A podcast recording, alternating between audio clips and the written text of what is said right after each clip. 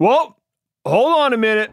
Let's not get started quite yet. I got one more thing I want to tell you about. Thanks for listening to the ad so far. This is Giannis Patelis, co host of this podcast most of the time. And I want to tell you about the TRCP 13th Annual Capital Conservation Awards Dinner Sweepstakes. It's going on right now. You can participate up until midnight, September 29th. Okay. What the grand prize is for these sweepstakes is a two day trip for the winner and one guest to southwestern Michigan to hunt the famed Eastern wild turkey with none other than Stephen Ranella and myself. We did it last year. We had a crew that came in from Colorado, had a great time. They all killed mature toms. I even snuck in a Jake right there at the end. It's 25 bucks for 10 entries. Okay? It's cheap. Even if you don't win, you're supporting conservation, you're supporting TRCP, who is constantly working for all Americans to have a quality place to hunt and fish. This is super important, folks. So come on, chip in, at least do the minimum, you know, entry fee there to win, which like I said, you get 10 chances for 25 bucks. You can go up from there. I can guarantee you it's going to be a hoot. There's going to be some awesome stories told, lots of laughs, and good hunting is almost guaranteed. I promise I will work my ass off to get you on a big old gobbler there in Southwest Michigan. It's super fun. So, everybody, please go to trcp.com and look for the 13th Annual Capital Conservation Awards Dinner Sweepstakes and apply. Help conservation, help yourself get a chance to come hunt with Steve and myself. Thanks. And now, Meteor Podcast.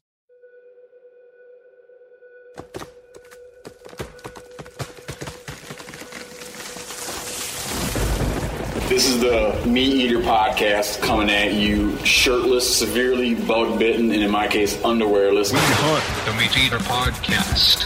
You can't predict anything. Presented by First Light, creating proven, versatile hunting apparel from merino base layers to technical outerwear for every hunt. First Light, go farther, stay longer. So, Corinne, you think you're a big time engineer now? Now we just uh, fill in for each other. Here's the deal between I've started to realize between you and Phil is when you're gone, Phil kind of acts like he knows what you're all about, yeah. what your job's all about, Uh-huh. and now I see it's recipro- it's a reciprocated. Well, it was, you know, he kind of did like a little tutorial with me for the soundboard. You look like you're uh like you're DJing a wedding or something. Hey, that's a cool image. Oh I don't mind that. yeah. Your seat's higher. Wing, than- wing, wing, wing. your seat's higher than everybody else's. Well, that, I'm on the least comfortable seat. It's a high stool, but I chose a lower of the high options we have. yeah. And you guys can sit in the comfortable, foamy seats. No, you look great up there. Thank you. I'll, I'll it. trade you if you want. Man, we No, got a I'm whole. good. this is like a, a this is a giant lip cancer convention. well, I don't know. Like, so Taylor McCall, you are you spitting in that thing right No, now? no. I've got my mouth's dry from being out here. We just got out here. You're not so- gonna pack one in? No, it's in it right now. Are you gonna spit it into that little deal? Yeah. I'm oh, it's trying in it. there right now. Yeah, yeah. I just go up top with the pouches. That's why I switched to the pouches so I can, I can save. Uh, I can, I can do it while I sound check. No, Oh, okay. Upper decker. Yeah. Yeah, we're gonna. Yeah, we're, I want. I want to get into that uh, upper deckers and all that. And Jared, we're gonna get. We're gonna do intros. We're gonna end on Jared. He's gonna explain that little. Uh, that little Halloween themed um, spittoon. Okay. They still call it a spittoon, Yeah, spittoon, you know. That's a portable spittoon, so you can take it with you. It's not one of them old brass ones. and it's got a big. Well, let's just talk about it right now. It's called what? it's a mud jug. So when it, It doesn't spill. no, it doesn't spill. It's got a weighted bottom, Really? and uh, you know you can take the funnel right off with your two thumbs and wash it out. Women love them. I can imagine. Smell resistant. How many? Uh, how many days can you chew before you have that thing full of spit? I mean, just depends on the dipper, I guess. But like me, probably two days. Can we describe what, what this is? What It's we're a- looking yeah, at? Oh, yeah, Jared's we're on a right. So- podcast. yeah, this is a so it's a it's a it's a, So talk. Hold on, hold on. I'm gonna go out of order. So one second. So Taylor McCall, the musician, you, you've been on the show before. Yep. But we're- you're back because your album's coming out. Yeah. Yeah. And then we're gonna skip. We'll get around to some other people. And then um, Jared Outlaw's here. yes, sir. How the hell do you Hello. describe yourself? like a Just a guy. like a guy. I'm just a the guy, guy. too. I, I can't Bunch of give a guys, me and description. dude. like uh like a very uh, a very popular uh like you got into YouTube. We'll talk about all this. Yeah, yeah, yeah. You got into YouTube, like Yeah, doing real funny early. stuff. Yeah, yeah, yeah. And then uh yeah, doing outdoor d- doing outdoor stuff like fishing and hunting, but then it seemed like for a while the only p- thing people cared about was what do you got in your lip? And that was like kind of the start of me. As dip Uh, like a dip dip yeah. content producer. Yeah, like just making vidges about dip. Vidges. Vidges. Do uh can you can you explain something real quick? Um and then I want to get to the spittoon. Yeah, yeah. Taylor, you Oh, my wife's going to see. Thanks for those tickets. You're welcome. Very welcome. Is that sold out? And it's been we set it up ten days like prior to coming out here and sold out in a couple days, which is nice. So and My Yeah. neighbor likes that venue lot. That's where It's we a- it's a record. cool Let me tell spot. you a little bit of local uh yeah, something. We record VO for our Netflix show Mhm. at that same place. really, Oh, Yeah. that's Wow. where you do it. You'll be able to smell me in there. it all comes full circle. That'd And uh, yeah, my wife's going to see. I got I got to It's leave amazing. town, but my wife's going to check you out. be awesome. Anyhow, he was saying Taylor McCall was saying Jared that when he was you- how old were- 2015, uh, 16, 17. he used to watch your dip Yeah. videos. I don't even know what the hell that means. Yeah, I don't either. yeah. He's like, I kind of know him because we used to watch his dip videos. 100 I used to have this routine that I would before my parents got home. I would scurry home, smoke a little grass, order a pizza, and put in a dip and dip and watch his videos till my parents got home. And then I had to hide the dip can and the grass, and then the pizza would be gone by Yo. then. The weirdest thing about what you just said is it's not the first time I've heard that. like, that's Oh, Yeah. everybody's it's story. a ritual, man. Yeah. Yeah, especially in the early days of like dipping, it's kind of like I don't know something about it. Just it's like I don't know watching a hunting show while you get to kill something. In a way. Yeah, I didn't think of dipping as a thing. Um, not being not a dipper myself, I didn't think of dipping as a thing where you took in media about it. Now, Mm. weed smoking Mhm. is always been a ripe, right? yeah. Like that's like a whole genre of there's like a music, film, right? Totally, It's got its whole thing. totally. And But I that's the, didn't know that's the cool dip- thing I about didn't know dipping dip now had it. is like you'd think uh, country musicians like they'd be dipping and stuff, where it's like it's actually kind of on its way out in the industry. And I feel like one of the ones that's like I'm I ain't afraid to be a little manly sometimes. You know what I mean? Mm-hmm. no, I I'm- understand. I understand. yeah. You're young enough to still be manly. Yeah, yeah. Okay, Jared. Uh, oh, I got another question for you. Um, one thing that I took that interested me about you is uh, you did a couple seasons commercial fishing Yeah. in Alaska, I did. Yeah. Uh, like purse seining or what? no, so first year was setting it. Uh-huh. So I went up there, and um, that's where I mean, set netting is basically all by hand. And the first year I was in the Cook Inlet out of Kenai, yep. and uh, so that was uh, that was brutal. As far as um, I just remember my, the the captain that I had, like when he was calling me, I was living in Florida at the time, and he would- he would call me. He's like, "Are you strong? You got to make sure you're strong." and uh, I was like, "Yeah, I'm strong, man. I've been to the gym like four times before." And uh, so I went up there, and you know, when I was, uh, I think I had just turned 19, and um, so first year was setting it, and then I did a little bit of cod fishing and halibut fishing around there, and then second year went up Was for the cod? Was it uh, traps? pots, yeah. Yeah. And so Are which- those baited or they just got like wings that go out? Yeah, so you you you can bait them, and then they have like uh, you can long line for them too, Yep. kind of the same way you do halibut. Like you'll go out and you long line halibut, and you can you'll, you'll get rock cod or something like that off the bottom. Yep. Um, and then the second year went out, and I was on a gill net boat in the Bering Sea. So I was in out of uh, Port Moeller, which is Gill netting for what? salmon Oh, in the summers. So Yeah, yeah, Uh, yeah, so you I mean you're you're catching everything from reds, silvers, pinks, kings, and uh, like gill netting in the estuaries. yeah, Okay. and you're uh, we would basically just run the the illusions and Mm-hmm. all the way up to like you know where uh, where uh, what's it, uh, deadliest catch is filmed in Dutch Harbor. We're like Mm-hmm. just south of that um, or just east of that, and uh, and you're kind of just trolling through the islands and and just How, trying. to how old were you when you were doing all that? uh, I think I was t- I turned 21 on the Bering Sea, and I didn't even know it was my birthday. It was like Uh, I think that was my last year up there. Yeah. You were just like in a haze of daylight. Yeah, we, we the salmon run hit. So my birthday's May 25th, and the, so the salmon run hit. Uh, the red started running like a couple days before my birthday, and I think we went like, I mean, I don't even know. I don't. e- I can barely remember because we never slept. Like Mm. when you watch Deadliest Catch, it's no joke. Like it's you just don't sleep. Especially like, Mm-hmm. I kinda had like being a mus- musician. yeah, yeah, yeah. yeah. So, uh, so I was up probably in that time for over two days straight. Mm. Um, and plus, my I I had the shitty end of the stick because my captain had arthritis real bad, so he couldn't pick This fish. is the guy that wants to know how tough you are. yeah, yeah, yeah. Well, this is no, no. This All is different the, guy. Yeah, this is the my second year captain. Call him up. Are you tough? Yeah.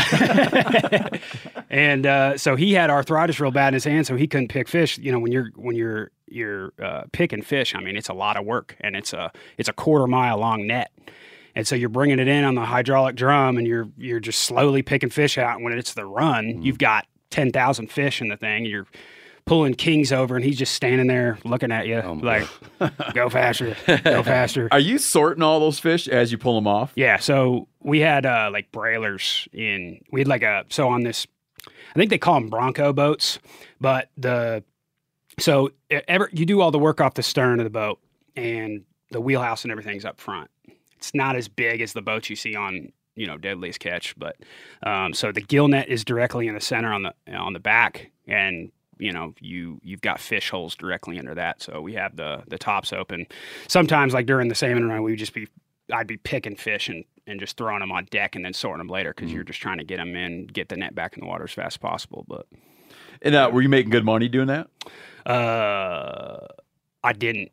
Uh, I thought, you know, everybody kind of goes up there thinking it's kind of Oh like a yeah, gold yeah, rush, everybody goes out to you figure know? to get rich. Yeah. When I was in graduate school, my roommate would go up and do uh, he'd do the cannery runs, you yeah, know. yeah, yeah. But he'd come back with some decent money, man. Well, he, cannery- he, would, if he I- wouldn't do anything for months afterward. Well, if I worked for like Peter Pan or something, the canneries up there, I would have made more money, which I, I would have hated that. I mean, at least when you're on that boat fishing, you get you know you get killer whales coming up and humpbacks, and you get to see bald eagles all the time and stuff Mm-hmm. Yeah. mm-hmm. like that. But but uh, yeah, the canneries is is rough, you know. yeah, not as it's not like as adventurous. Um, Yeah, but I mean, if we like the the two years I was up there, the salmon runs didn't produce very well. Um, I can't, I'm trying to remember the years I was up there. I think it was 2010 and 11, uh, 2009 and 10 maybe, and the salmon runs just weren't producing that well. Hmm. And um, that second year, I mean, it, when you're a fisherman up in Alaska, it's all about networking. It's all about who you know, the captains you know. I had a job ready for me on a crab boat that winter. Mm. Mm-hmm. And uh, I came back home, and I was like, "Yeah, I don't know if I'm gonna go back up, man." And, like I, like they, they, they don't guarantee you; they give you a percentage, you know. But it's uh, from what I was hearing, they're just like, you know, I mean, I'm, I'd rather go back to dipping. Yeah. so, so that Ed, what's up, Dirt? I I have a, a dip in uh, commercial fishing little story. Do you? Yeah, so I, I did a season per seinen. But I haven't introdu- I haven't reintroduced you. Yet. Oh, I'm dirt. no, wait. Yeah, you know what? You're like famous now. Me and Chester working our asses off making that Bon Appetit video with Brad Leone, and then you get famous off it, and you weren't even there. I know. I was there in spirit. And actually, I've had more people recognize me in Helena from that video than Oh yeah, all the meat eaters. So. yeah. Me and Chester could have been saying good stuff about ourselves, right? But could have you been had- like, "Oh, I'm the greatest man ever," you know. Well, Rassle the bear, whatever. I could have said crazy stuff. But instead, we talked about how cool you were, and Yeah. they made like a thing about how cool you are, and now Yeah. you're like famous. And me and Chester just nothing. well, I'll share one now that I'm famous. When I see an opportunity, I'll I'll highlight you guys. Let people Please. know who you and are. they better put a graphics element in, like the, the Bon Appetit people did for you. yeah, no, that was nice. That was real nice. Made me smile. Um, Man, like super famous. I know. I feel different now. but- No, I get I got nervous seeing you come in. I was like, my hands are shaking. I was like, oh my God, it's Dirt Man. Chester's Dirt Man. He's in the office. in the in person. but um, no, this is you're gonna like you this. re- hold on one sec, because you realize we're so, we're going to talk about this platoon. Yeah, this is dip related Oh, and no, no, no, no, and yeah, no, fishing go related. ahead. I just want to make sure. So yeah, I did I pursaned out of Ketchikan or near there, Yates Oh, yeah, Bay, okay. Yeah. and uh, we'd sometimes do sets for the hatchery, Mm-hmm. and so we had a tender that would come up. We'd you know we'd purse the net, and then they'd come. We wouldn't even put it on deck. We'd put the fish the tender would suck the fish out of the net. Mm-hmm. Is that right? Yeah, for the hatchery, because then they'd transport Oh, them. when it goes to that. Oh, I see. yeah, yeah. But so one of the tender operators, this guy Justin, he'd he'd have a dip in, he'd be smoking, and he'd be doing the sniff snuff. Oh, yeah, Mm-hmm. God. nasal snuff. Yeah, What's what's the term for that? Uh, yeah, nasal snuff. Yeah. No, I mean like when you're doing like three tobacco Trifecta. products. at Oh, the once. trifecta. that's the trifecta. Trifecta, Yeah. yeah. That's the thing. Nicotine yeah. addict. So, but You think? yeah, addiction. so, yeah. so he's doing. He's doing. He's kind of. I mean, I was young and I was a chewer, but I was like, that guy's definitely going overboard. so a month later passes. They come back out. I said, "Where's Justin?" And uh, their- the tender captain said he was in the hospital for internal bleeding. What's that called? Uh, Internal bleeding. no, like ruptured something. Uh. Ruptured artery. No, Aorta. Aorta valve. no, he was in he was in the Oh, hospital because of it, Hernia? No. something like that, hematopin or something. Hemorrhoids. Right.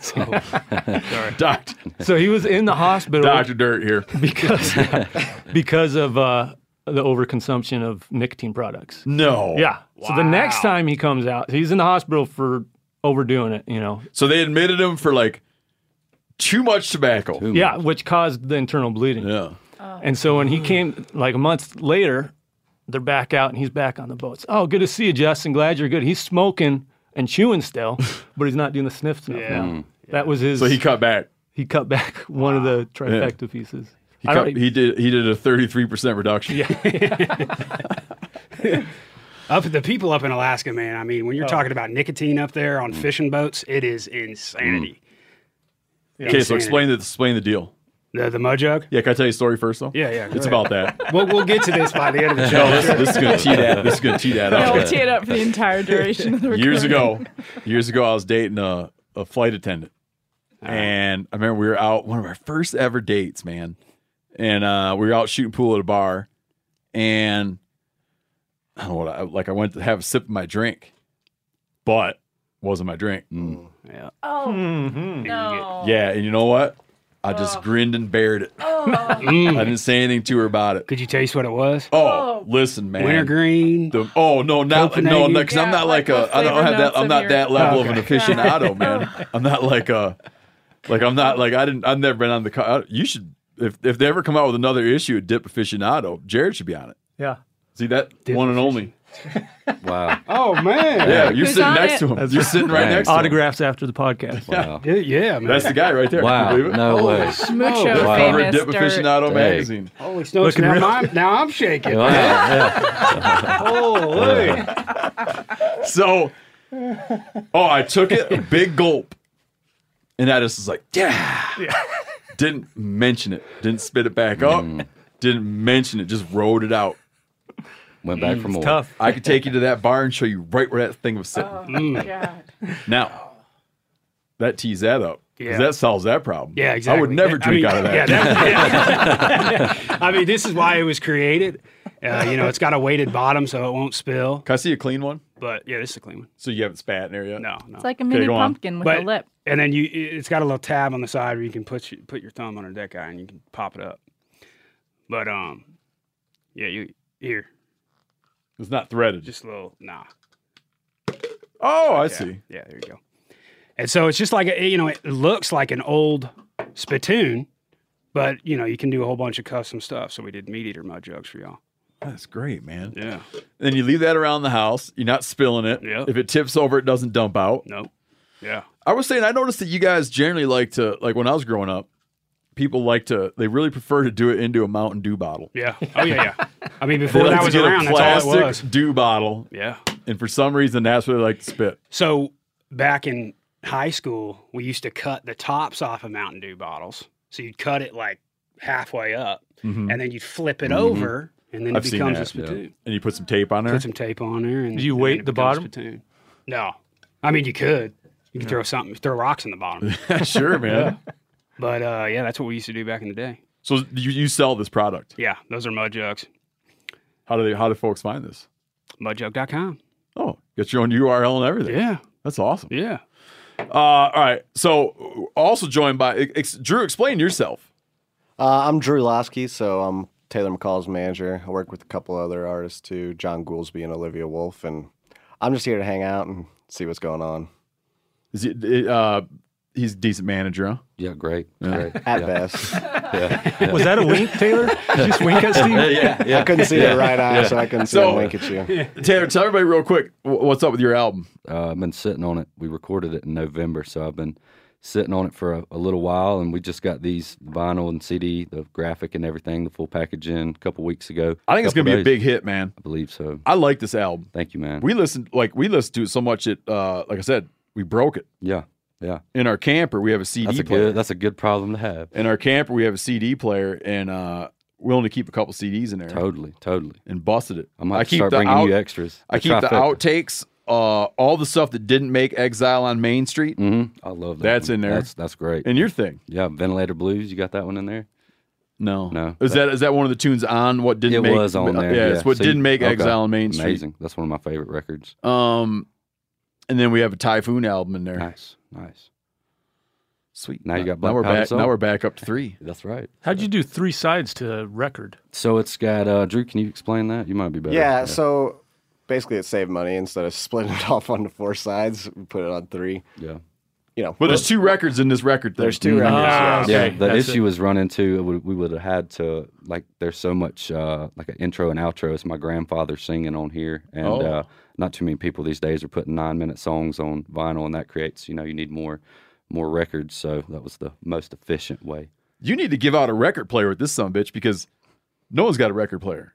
People, They I- are now. Yeah, I mean that's coming back in. That's coming It's- back in, and people hey, are when, they're buying sell- them. when they're selling vinyl at Walmart, people got record players. Yeah, yeah, that's coming back around. It's Yeah, weird. CD. Man, uh, I'll tell you what. vinyls. If if I when I was just at my mom's house, we went to visit with my kids and everything. Once the once you know, once it looked like the pandemic Yeah. was over, Yeah. went to for a minute, Yeah. whatever that was, whatever that two weeks was. Yeah. we went to visit my mom, and man, she still got I don't know where it came from. I get like hundreds of I great. should that I'm exaggerating, dozens of these Yeah, old That's- albums. that's the but it's best all way. Mm-hmm. that stuff from that era. It's like Jay Giles Band, REO Speedwagon, whenever the hell all that was happening. Totally.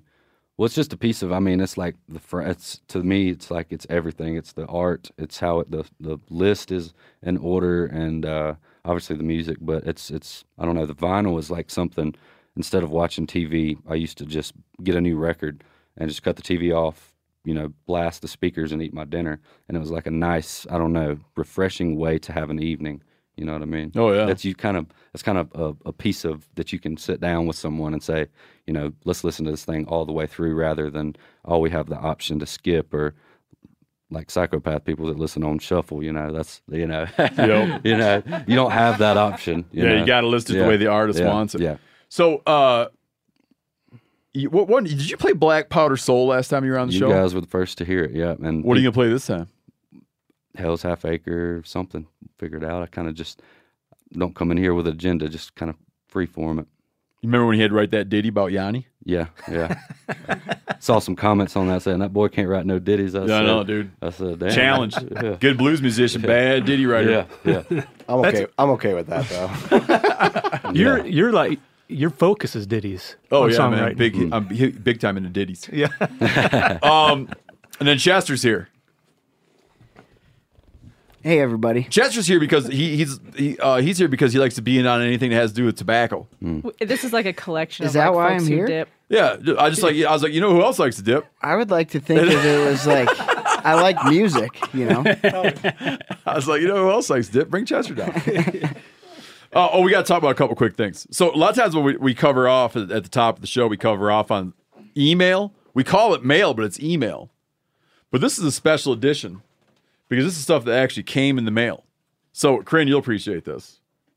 So, you know how we've talked a lot about the writer Duncan Gilchrist, the late Duncan Gilchrist. I, I always talk about this 'cause my, a, a friend of mine was with Duncan when he died Yeah. filming Bighorn Yep. Sheep.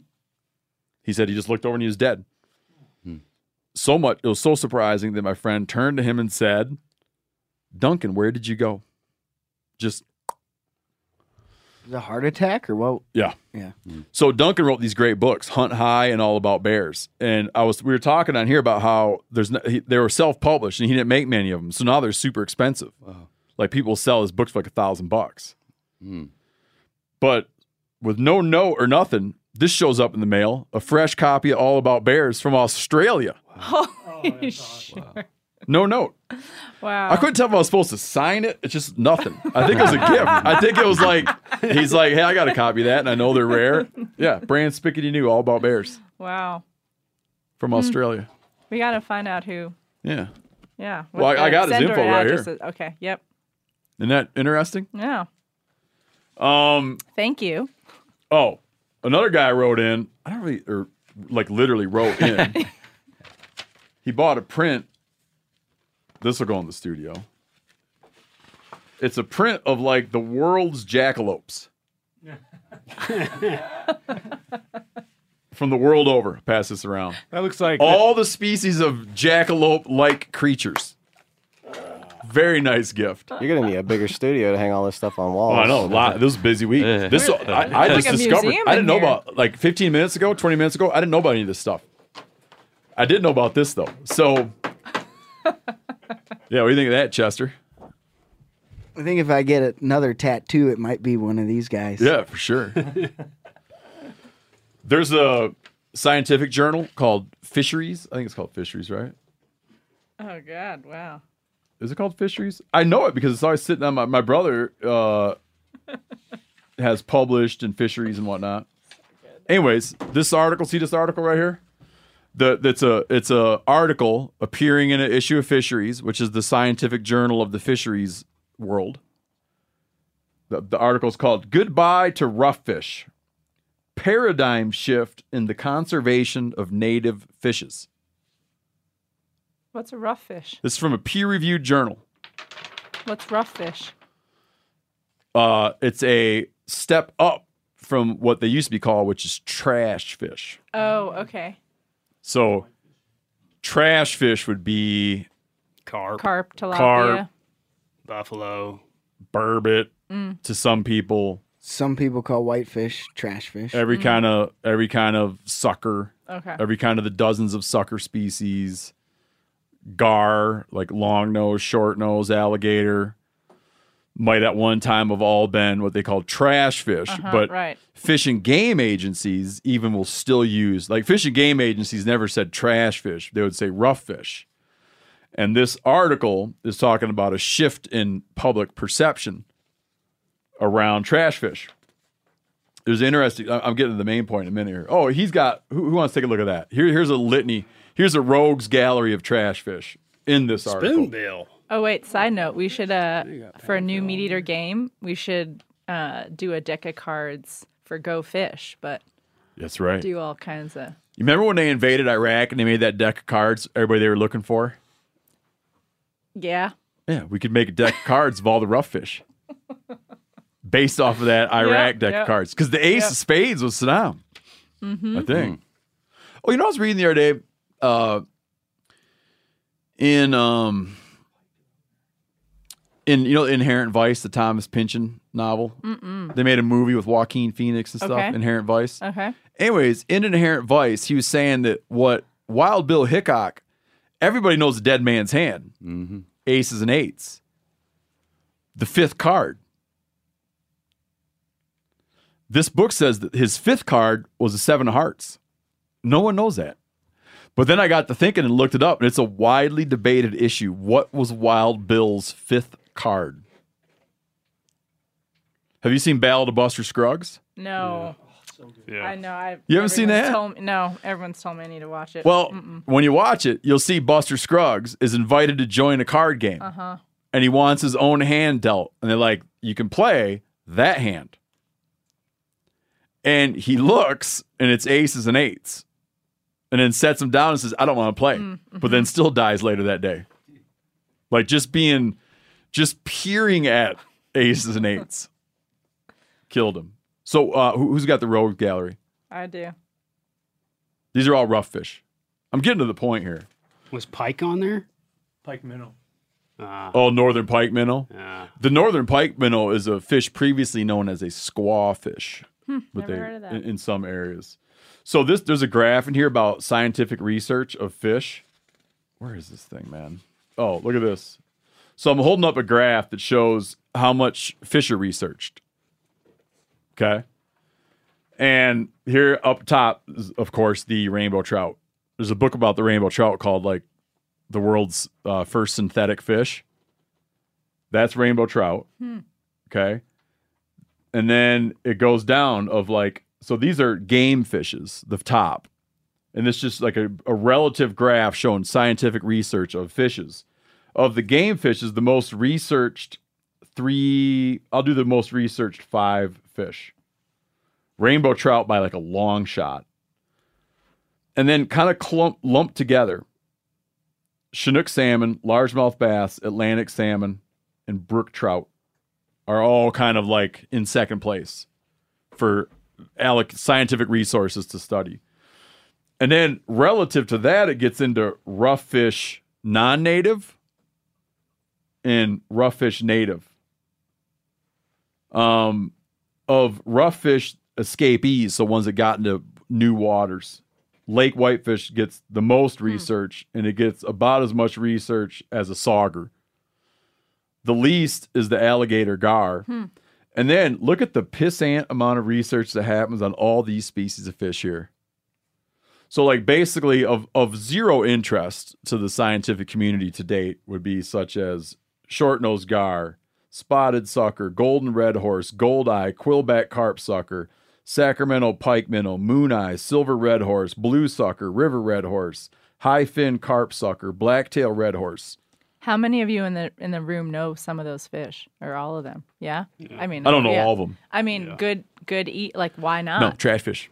No, but that's a Rough. whole, you know, we, okay, Rough. everyone can go watch episode Rough one. and trashy. everyone can go watch episode one of Pardon My Plate with Steve and Spencer about carp. And I mean, these are like Yeah. culturated Well, that's- notions. that's why of I'm bringing what- this up. Or that They white- talk about our work in this article. Yeah. Oh, they quote they talk Meat about the Eater? work of our company Oh, in no this article. They mention it Or that that video of where- being like of being part of like part of a broader movement of ha- of teaching people to have an appreciation for these native fishes that have been in your waterways Yeah. since the beginning of time. I mean, at the end of the day, can anyone make, you know, can't these fish go well in uh, fish cake? sure. Yeah, your fish cake recipe. I mean, Yeah. That video that Dirk got famous in, Mountain Whitefish. Yep. You can watch that. That's too. trash fish. Yeah. You could do two things at once. You could find out about mountain whitefish and find out how dirt got famous. but okay. All but, by watching the same video. But just the whole trash fish thing or rough fish thing. So like, whose palate was? Is it really just based on taste? As a, Uh, as a thing, I mean, who? Because they feed on the bottom, maybe some of them suckers. Sure, I think right, it's that this. I get, It's but it's the it's that there's an excessive amount of bone. Al- Almost Okay. universally, is a lot of bone. yeah, but you can pickle it and dissolve the bone. Yeah, okay, let me put it this way.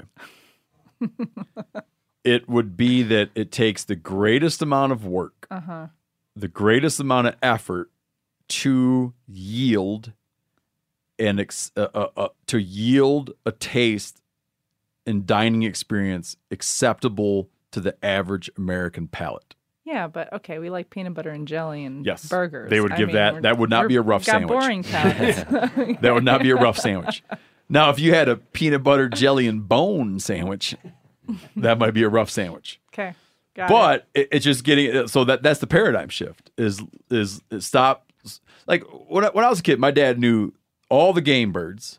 Mm-hmm. Okay, he knew a couple birds he hated, and every other bird on the planet was a Tweety bird. Hundreds of Tweety bird species, two birds that he hated. He- and then like Oh, he that's liked rob he liked robins and chickadees. He hated crows and blue jays. then there's all the game birds, and then there's Tweety birds. that was basically how it went. Do you think it's a visual thing too with the fish? The like rainbow trout just looks prettier than a carp. No, I don't think it's visual. It's the processing. Yeah. I don't think so.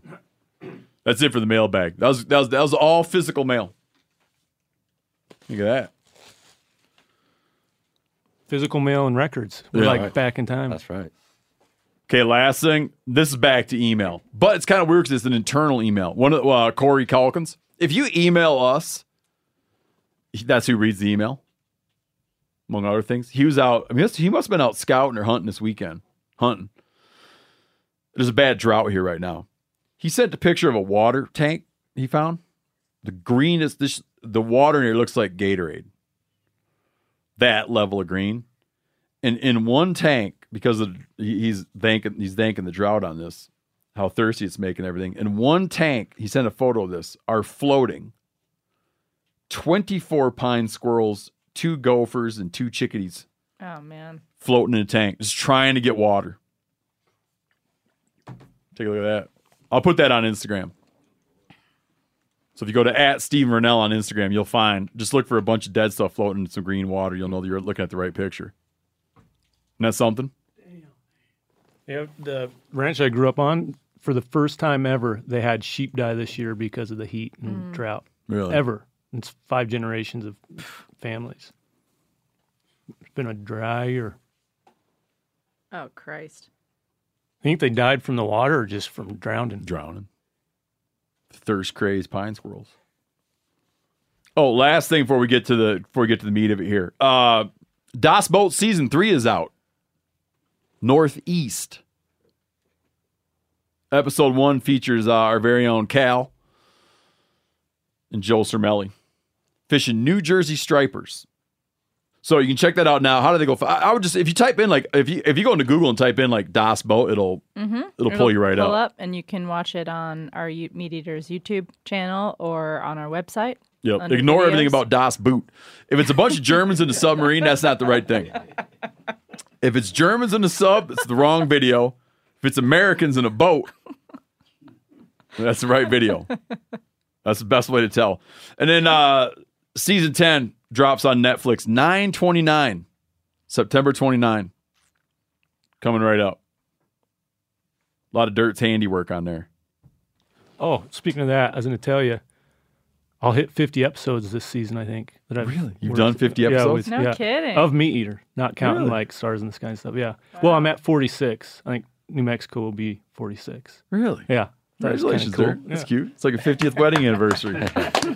Uh, Now- I got now a I'm quick, really shaking. I got a quick note for uh, kid, quick note for kids in my home state, uh, Michigan.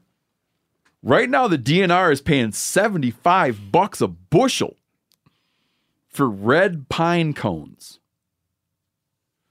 So if you're a kid, well, I mean they'll pay adults too, but I don't think adults should be out hogging the. yeah. Do you know what I mean? It's Yeah. like you know they're out there, but I don't think they should be out there. I think it should be for kids to do. Seventy-five bucks per bushel. Red pine is on an off year this year, so producing less seed. So there won't be enough seedlings in a few years to replant and transplant. In order to get paid for your bushels, you need to register with the DNR first. So if you're a kid, have your mom and dad help you register. and Go out and collect red pine cones. Yep. Seventy-five bucks a bushel. You remember when they started paying that bounty on um on uh, northern pike minnows, and some guys were pulling six figures. Six figures? How much? But is the it- guy put himself out of business because the next year he only made seventy five k. Oh, like he wow. outfished Poor him. his he, he bou- bounty hunting for fish. How much is a bushel, roughly, volume wise? It's like four packs, right? Oh, no. What's four packs? Or three packs, or so I can't remember. Or maybe three bushels is a pack. Someone's che- this is easily solvable, easily solvable. You're gonna get that nursery. rhyme. 64 U.S. pints That's for dry goods. Yeah. Huh. And you can't you can't pick them off the ground. You gotta pluck them from the tree. Ooh. You have to bring your mom and dad and a ladder. It's getting more complicated for the kids in Michigan. Okay, now back to Taylor. You got the new album coming out. Tell everybody about it. Um, it is. Uh, it's um, when I moved to Nashville. I had feel like I had necessarily three years to kind of. It's when I, from when I started there. I had seven songs and transpired into now having you know about 150 or so, and then now it's uh it got whittled down to how many 12 on this record 12 12 Plus your grandpa. plus my grandfather so Yeah, so uh, your grandpa makes a cameo on it. yeah, so it's kind of a, a salute to him. So I was at a funeral, and uh, this came, that song came on, I think my great grandmother, uh, like maybe four years ago or so. And uh, the lady, kind of family historian lady, I was like, I, was like, I got to have this. Hold on, who died? Uh, How they died? My great grandmother. Uh, she was just old, real old. You Yeah. know what I mean? Old age got Old her. age, yeah. And uh, and uh, anyway, that came on, and I was like, man, this is a cool Johnny Cash song. And I was like, wait, that's my grandfather and my mother singing harmonies. Uh, she's 13 or 14 in that. And uh, I had that file of eight tracks that she sent me, and the only one of my grandfather was number four. And uh, it took me like two years before I could even muster up to really listen to it. And so, like halfway through the record, I was like, um, we got into drinking some tequila and wine, and I showed the guy. Is that like a cocktail? Uh, it's just That uh, sounds like a bad Yeah. combination. and I showed uh, the producer Sean, and uh, he started crying. And a shot I don't of know if it tequila. was from the tequila or wine, but he was like, "This has got to be on here." And uh, I don't know. I- It's it's a. I like to think in a lot of different unconventional ways, and to me, it's like a outcast thing, like an old hip hop thing to put a, a weird intro or that, you know. And a lot of people that have listened to this privately have gotten caught into the record because it's it reminds them of something, maybe from like they something familiar, you know, with old country music. Yep. And I look at it as as a uh, as a piece, like the beginning and the end. The old ship of Zion is kind of this, you know, you get dropped off by the boat and you get picked up at the end, and in the middle is this like hellish sonic landscape that uh, me and Sean made ourselves everything, and uh, Ben Alamont who played keys on like two songs. But other than that, we hunkered down for two weeks and made this, and uh, couldn't have. Uh, it's one of those things. Like I'm sure when you write a book. Um, it's one of those things you can kind of have this master plan of how it's going to maybe be your masterpiece but when it kind of towards the end of the process when you get out to the other side sometimes it can be more that you could never have realized and to me this is uh, it's really one of those that kind of happened like that and i don't know just uh, once you get that energy uh, the feeling you get from making this stuff it's uh, hard to put it down You know, uh, you mentioned writing a book. I, I think a strategy for writing a book, um, and I've done this, is write an ending Mm. that you think is real good, Mm-hmm. and then try to write a book that would be good enough to have the ending. That's right. You're like, man, if I can deliver on that ending, yes and a beginning good ending e- ending and a beginning but start with the ending first maybe Yeah. yeah What? And then what I'll do is I'll write all the easy parts. Okay. And then I just kind of like You're a don't do chorus it. first Then I kinda don't do guy. it. Yeah. You're- Then I you're a don't do chorus anything. first Then I kinda don't do guy. anything for a long time. Then I Yeah. start writing the hard parts. Yeah. Yeah. Well, I feel like you learn so much. Like I didn't know half the things I knew before I started being a songwriter. It's one of those things you can use. I don't know. I was at playing a, a wedding. Some some fans of mine they were getting married, and one of their sisters was like kind of flew me up there in secret, and I played for them. And uh, it's just one of those things. They were like they were taking me to the airport, and you're like, you're reading the Tibetan Book of the Dead. You know that's weird, but as a writer, the more you know not normal things you read the the better ideas and the broader perspective you have you know what i mean sure you, yeah. can- you have more to pull from or a bunch of useless stuff that uh i don't know when you have a few drinks you can tell a couple people So when you start playing around a tour for the album, what how will that go? uh we're starting uh End of October, going to Texas with the uh, producer Sean, McConnell. Yep. So that'll be my first time in Texas, step foot in there, and it's going to be a great run of shows and um, running a duo. So I've been, this was the first project of electric guitar stuff. So I've been working the kinks uh, with a gear part for like four or five dates before this run. And uh, we're playing Americana Fest September 22nd. yeah. So it'll be a good good run. I like to do it in short spurts. I'm kind of Yeah. a homebody, and uh, I feel like I give everything I got when I make music. You know, it's uh, it's not a half-ass thing. It really comes from here. So I have to kind of hit it hard and then rest. You know, my mind and body. I see what it means. See what it means to like want to live in a cave forever. Sometimes, you know. So do you still regard yourself as a fisherman, or is that behind you now? No, it's not behind me. I just don't get to my headspace is kind of flipped right now with the aspect of getting this to a place to where I can, you know, really get to where I want to fish. I don't I don't really fish much in Tennessee because I got spoiled out here. And uh, I'd rather put in the time and get to a place where I can go down to Patagonia or something rather than just stay and Oh, because fish. you like fishing for trout. Yeah, yeah, yeah. If you it, it, it, listen, Tennessee's See, got he way doesn't better care fishing. about trash fish. Tennessee's got way better fishing than this. They got state. armadillo fish too. They float. Tennessee's got uh, uh, that's that's a great fishing state. They've got some great fishing, uh, but like right in Nashville, like um, you know, piss poor fishing. Yeah, yeah. The problem is Those that all you- those songwriters down there sure talk about it all damn time. Yeah, I mean it's, but they I don't know they they haven't you know been between the lakes you know up there in the Madison. It's like that's to me you know it's like using a shitty guitar to d- record a record with. It's like I'd rather not record the record. You know what I mean? I got part of, the, part of the problem with Taylor's fishing right now is that he lives 10 steps away from a recording studio. So, yeah, yeah. That Stevie Ray Vaughan, he cut his last record on, and I've just been learning how to use the board and operate a system that is 100% out of my league. And it's uh, it's a beautiful thing to like I don't know. A lot of this musical journey has been t- like very spiritual in the sense of like too good to be true shit's always happening. And for a 24 year old to have complete access of a studio that Stevie Ray Vaughan sat there and touched the knobs, and that was his last record. He would die a year later, and it was his most com- commercially successful record. It's like um, I don't know. It's to me when I had that studio this week, I was like, oh man, I got to go to Montana. It's like, and when I'm here, it's like, oh, I don't want to go back to Tennessee. So it's weird. It's a weird headspace, you know.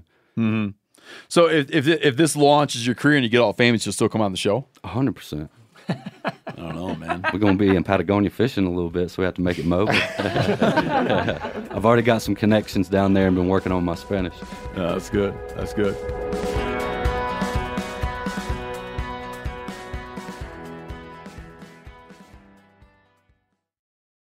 Get incredible deals on premium cuts from Butcher Box. Do you like free protein for a whole year? Well, deals this good are hard to come by at the grocery store. I, at home, well, I got two freezers, but you know what I'm saying. I like to have a freezer stocked full of stuff. I like feeling prepared, man. When I come home and it's time to make dinner, I like to go in. I got all my proteins lined up in there. Just makes me feel good about stuff. And with Butcher Box, you'll always be prepared with meat in the freezer. It means fewer trips to the grocery store delivered right to your doorstep with free shipping always. You get a variety of high quality cuts at an amazing value. You'll get exclusive deals as a member too. Sign up at butcherbox.com slash meat eater and get our special deal. ButcherBox is offering our listeners a free for a year offer plus an additional $20 off. Choose salmon, chicken breast, or steak tips free and every order for a year. So every box you get has that in it free for a year. Sign up today at butcherbox.com slash meat eater. Make sure you use code meat eater to choose your free for a year offer plus $20 off your first order.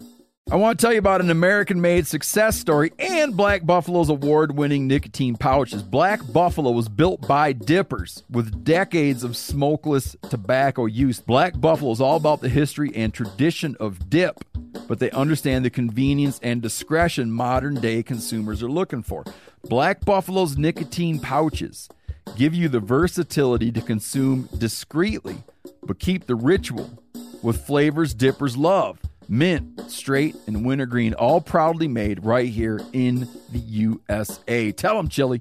The reason I like Black Buffalo pouches is one, they're very discreet. And what I mean by that is I can throw one in and almost forget it's there. And I prefer the mint pouches. So if you're 21 or older, consume nicotine or tobacco, and want to join the Black Buffalo herd, head over to blackbuffalo.com to learn more.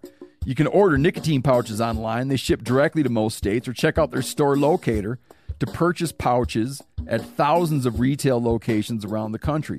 Black Buffalo Tobacco Alternative, bold flavor, full pouches. Warning this product contains nicotine. Nicotine is an addictive chemical. Black Buffalo products are intended for adults age 21 and older who are consumers of nicotine or tobacco. Hey, everybody, I'm talking here about Montana Knife Company from our very own state of Montana. This company was founded by one of the most experienced master bladesmiths in the world, Josh Smith, who over recent months I've become friends with. And my God, have I learned a lot about knives from this guy. Just a phenomenal hometown company that makes world renowned knives. Josh has been making knives for 30 years. You get one of these knives up and open it, it is sharp like something that came from outer space. And here's the deal they make knives that can be sharpened. You can work on these knives. If you don't want to work on them, you send it to them and they'll work on it. They'll get it sharp. Phenomenal hunting knives. If you want to see them in action, we just did, uh, me and uh, John Hayes, the taxidermist, just did a video about how to properly skin a black bear. Um, watch that video, and in that video, you'll see Montana Knife Company knives in action. MKC products usually sell out in minutes of being released, which is true. But now, for the first time, they're dabbling with having knives in stock on their site. So, right now, you can grab yourself a Blackfoot 2.0 or the Ultralight Speed Goat. Use code MeatEater and you get 10% off your first order. Montana Knife Company, working knives for working people, 10% off with the code MeatEater. That's a good deal. we already cleared up this this weird deal that um you grew up watching. Yeah, Jared Outlaw's dip videos. Hundred percent pack dip spit. That's it. Enjoy. Is it an instru- are they- yeah, okay, Jared, explain how like Yeah, I, I remember seeing the like a list of like early famous YouTube people. And you were on it. Yeah, I Like started. how? I started uh, back in 2007. Like YouTube basically really started in like 2000. and- It was like the end of 2005, but it was still kind of like a weird video chat dating site, kind of. It was? So yeah, a little bit, and you could do like video responses and things like that. So um, a little bit before it's Hold on, time. I'm, I, I, I'm like And I would, I, I didn't was know this not about- on I it didn't at know- that time. give me- give me a little YouTube history. What was it? So it was like a like a video response dating site. Is kind of how like. Well, I think what they did. I mean, I don't know. that's what It- they intended? Well, it, they they went to a million different things because they had this like broadcast yourself type of platform where Yeah. it was like what what works because you know Facebook was was starting to Mhm. to to become bigger. MySpace was already big at that time, so they're trying to Yeah, and like, Facebook was weird. It was like a way to vote on Yeah. like who was good looking yeah, or yeah, not. yeah, yeah. It was all just like vote up. Well, I mean, I guess you got the you, same you, like scroll through all the girls at college and give them like a yay nay. Yeah, yeah, yeah. That shows you kind of like as much as they act now, like um, you know, like oh, we're helping the world. Yeah, it's like you really see into the mentality of Oh, these yeah. people. Like, and it makes people shallow. Yeah. Like you look at Tinder or something. uh, But now they all act like they're like they're, they're like diplomats. Yeah, yeah, yeah, yeah. So I mean, it started as that, and then you know, you got um, at the very, very beginning, it was kind of just like people would upload like you know their like funniest home videos, you know, like AFV back in the day. So you'd see a lot of cat videos. You remember like the Charlie bit my finger. Remember that? Oh, yeah. that was like that was like the YouTube's first like viral video and like keyboard cat back in the day. It was like a cat playing a I keyboard. do remember that Charlie bit my finger. Yeah. They thing. found that on Bit some- my uh, finger. O- uh, Osama bin Laden's hard drive on his computer was uh, Charlie bit my finger. Oh, really? He liked that video? Yep, he loved that video. that's a that's a random fact for you right there. Cow man, He Watch loved that He video. loved that so video. that he was into that video. yeah, yeah, Wow. yeah. Huh? But anyways, Did he have any Jared's videos on there?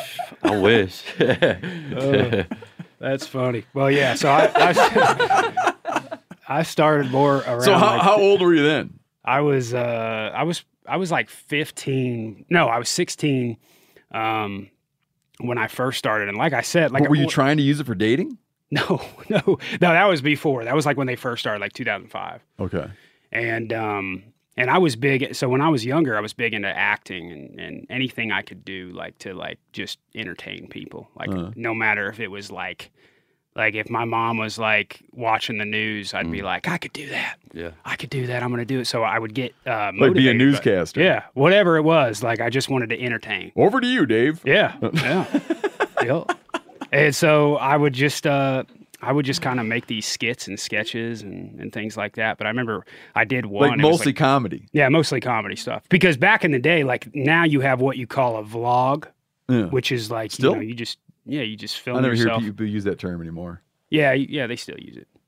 Um, I mean, I guess you just say video now, but vlog, like everybody's a vlogger now. Seems Yeah. like they do it on their Instagram and, and all that. But back in the day, that's it wasn't even around yet. Mm-hmm. So the biggest things on YouTube were like, or the, there started to become channels that would get bigger and get more subscribers, and like they would just start making sketches or skits that were like two to three minutes long, and kind of like uh, like an old sketch sketch comedy show that you would see on Comedy Central or something like that. It was like on YouTube, but you would get more of it because it was like normal people like us sitting in this room Totally. doing it, you know. Totally.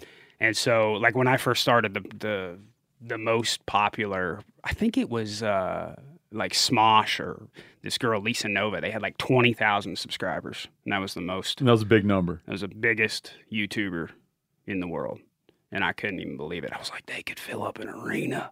with Their audience, this is insane, Yeah. and and you couldn't even make money on YouTube. But back they, in the day but like they, that. these aren't like people who are into like total redneck shit, right? no, no, no, no. Oh, okay, yeah. I was the only dude, probably. You're like, you, yeah, okay, but keep telling the Yeah. story. We'll get to there. it. I mean, there was there was not there was probably like around a thousand people that like even made like actual content. I just did it because I like doing it, and I Yeah. would just do whatever I wanted to do, even if you know a hundred people would watch.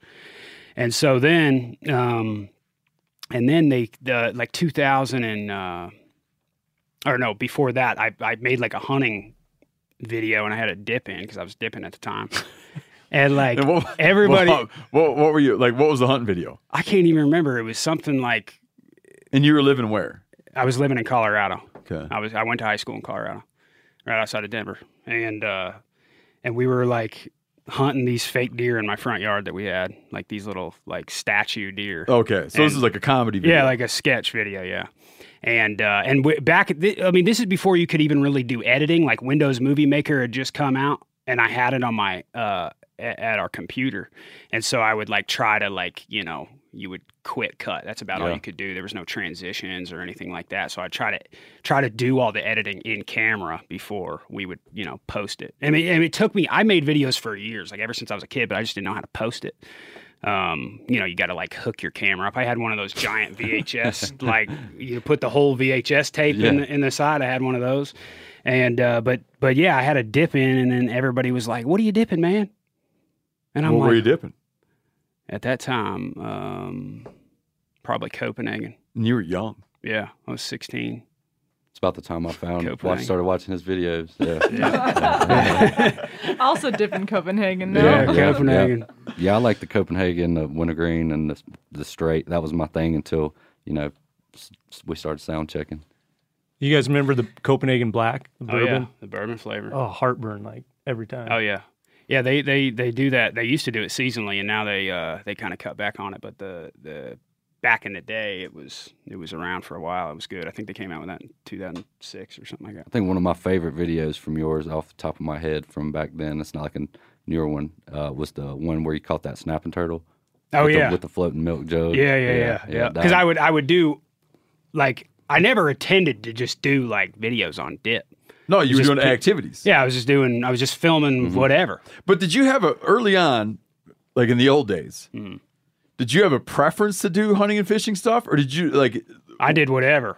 Like I did whatever like I felt like and I'm I'm all over the place. So one day I'm like super into hunting and the next day I'm like super into my wife or something. Yeah. Yeah. So I'm all over the Yeah. place. Oh, you guys are having a baby. Yeah, Yeah. we Yeah. are. Yep.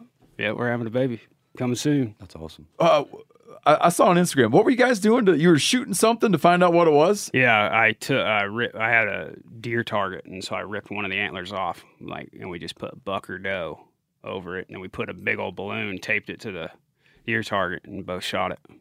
Well, who who rigged it up? Uh, me, I think. I think I just. So you already duct-taped knew it to the answer. No, no, no, no. The balloon thing that was somebody else. Somebody. Oh, that's went and what I'm got saying, It. yeah. yeah, yeah. Somebody got it. Uh, my wife like dro- uh, dropped it off at like Party America or something, and it, and it Yeah, had and it they in the did. envelope. Yeah, yeah. But we yeah. we had to take. Yeah, we did that with a cake one time. Yeah. we didn't shoot nothing, just cut a cake. Yeah, open. yeah, they do whole, they do everything, man. Not Mm-hmm. just balloons, they do cakes and and yeah, all types of stuff. That guy that had a they had a gender. See, when I first heard about a gender reveal party, Mm-hmm. I didn't know what it meant. My my mind went to um like someone transitioning. Right. That's what I thought it meant. Yeah, was like yeah. a party if if you transition. Right. I thought it was like when you What am I gonna be? Yeah. it's like I thought it'd be like it's like when you are like official, you've Right. official and then you'd have a party, which which would be a great party. Yeah. Like I I could imagine partying about that. Yeah, But yeah, then I realized it's just about babies. Right. But the guy that uh, they had a gender reveal party and they, they had like a tannerite target. Uh, yeah, They have blue smoke or pink Uh-huh. smoke. yeah. Started a big ass forest fire. They just got a massive fine, man. Like Oh, yeah. restitution for the whole damn fire. I know. I couldn't. It's like where I live is just like out here, man. It reeks of smoke everywhere. You can't light a Mm. Yeah. match. It's nuts. What's the snapping turtle? Oh, yeah, no, no, yeah, I wanna hear Oh about this yeah. video. So I, I used to live in Kentucky, and um, I Where were you lived- born? I was born in Florida. That's I've what I lived in thought. everywhere. So um, from Florida to Alaska, um, I've lived all over the place. But I lived in I lived in Kentucky for four or five years out of Versailles, which is kind of where all the bourbon and I was stuff is. just So there like, the other day playing a show. oh yeah, I love Versailles. So uh, I lived on like a 350 acre farm out there, and we had two farm ponds, and we had a whole bunch of snapping turtles in it. And this is before like nobody was making hunting stuff on YouTube. So I was doing just what I was doing every day, and I was like, well, I might as well just film it. And so I did a video called I can't even believe it's still on there, honestly, but it's called How to Clean a Snapping Turtle. And the first 10 seconds, he shoot it in the head with a 22. and everybody's like, I thought this was how to clean a turtle tank. like, what is going on?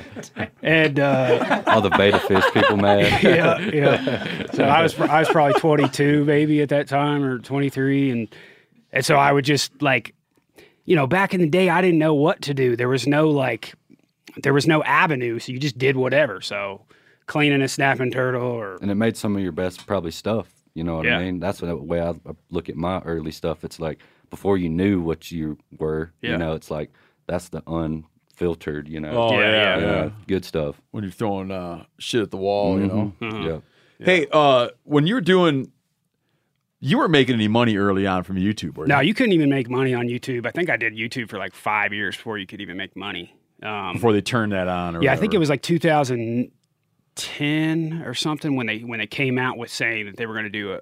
a uh, I think I was in Alaska actually, and they announced that they were going to do this partner program where Google was going to run ads in your videos and you could make money. And it was they kind of like I remember the email I got about it, like you're entered because I already had like an audience. Yeah. And so I was like, what? Oh my gosh. And then it got my mind. Like, I never thought that I could, you know, do something like that as a job. Mm-hmm. I was like more of hoping that maybe somebody from Hollywood would see my video Yeah. and me Sure. shooting Yeah. the head Yeah. off a snapping turtle. And they'd be like, "This, this, Oh, Wanna now be this in- young Yeah. man." Want to be in Avengers 5? sure. so, um, so yeah, I, I uh, they they just you know 2010 ish is whenever you could start making money on it, and then Uh-huh. it, then it like then everybody wanted to be a you know a YouTuber. So and it got more it got more like business like then. That's whenever you started seeing it wasn't that it like the fun went away, but it was like it was really about community back in the day. Like on YouTube, like you would you would have like 20 30 different other channels that would watch you and they would always like every time your video uploaded they would they would comment like good vid awesome vid man you know like just the other same- video producers. yeah, like other other people that you would know because it was a really small community. And then once you know you started making money on it, everybody kind of turned it into a like it was like a business almost. And you know Yeah. it was like, and I mean I did too. I I went with the times, but it was it's it was a complete change from what it used to be. And it's crazy that I've almost been doing it 15 years now. Do you still regard yourself that way? Like as a YouTuber, Yeah. I kind of because it's just like, I mean, I'm not embarrassed by it. Some people are like, "Oh yeah, I'm a YouTuber. I do like how-to videos or whatever." But I, I mean, it's what I do. Like, what's your output? As far as like how many how many Yeah. videos Do you have I a produce? set in your head? Like you have to oh, do I used X to. number. I used to upload every day. When you were watching, I Mhm. used to upload every single day. I think I did it for two years straight, so like 680 videos or something in a row, every single day. So if people are binging, they're always like they're looking for that next yeah, hit. the and that's next day. that's hard, Yeah. man. I mean, it's Yeah. Mm-hmm. hard. I mean, you live your life a whole completely different way. I was secluded out there in the middle of nowhere, so it was like every day it was like something new, trying to create some type of new content for people. And that's whenever I kind of like, probably when you found me is Mm-hmm. kind of when I started uh, getting a little bit bigger. Yeah. and um, just because you get you know putting the work into it. Yeah. Because I mean, the biggest thing about doing YouTube is consistency and and the same type of thing. So now it's a little bit different where it's all about algorithms and stuff like that. Back in the day, it was kind of just like, well, if I find this guy, I'm just going to keep watching it. So you know, YouTube kind of puts things in front of your face now if you're consistent. So And it, what, like when you're doing all that early on, what percentage of your stuff was related to the outdoors? Uh, I'd, s- I don't know, probably 70%. I mean, everybody who pretty much, um, like, even if it was like a video about dip, it wasn't just like me reviewing the dip. It was like, it was like a variety show. Like, it Yeah, was yeah, like yeah. there was an intro, there Mhm. was the, okay, I'm going to crack the can, I'm going to put it in. And then it's like, then we're going to go, uh, check in in the deer stand, and I'm like hunting that day. And so, like, I lived, I whitetail hunted on that farm. And so I'd give him like an update from the stand. All right, guys, what's up? We're in the stand. Haven't seen shit. All right, let's go back. And then, you know, just stupid crap like that Mm-hmm. that you watch nowadays, and it's like, oh, that's been done twenty times. But you know, uh, that was it was kind of always outdoor type of base because that Yeah, was kind yeah. of like my audience, and that's how I grew up. So because I grew, I, I was born in Florida and then grew up in uh, Branson, Missouri. So that's kind of where I now, why'd feel- you move so much? Uh, my dad, wa- my dad's just a builder, and um, so we moved a lot when when I was a kid. And then I just after, when I graduated high school, I just became a rambler, and I was all over the place. So I I moved uh, like eight times in eight years or something like Mhm. that. So I was all over the place. So the the aspect of it of being like um like the tobacco and dip and all that Mm-hmm.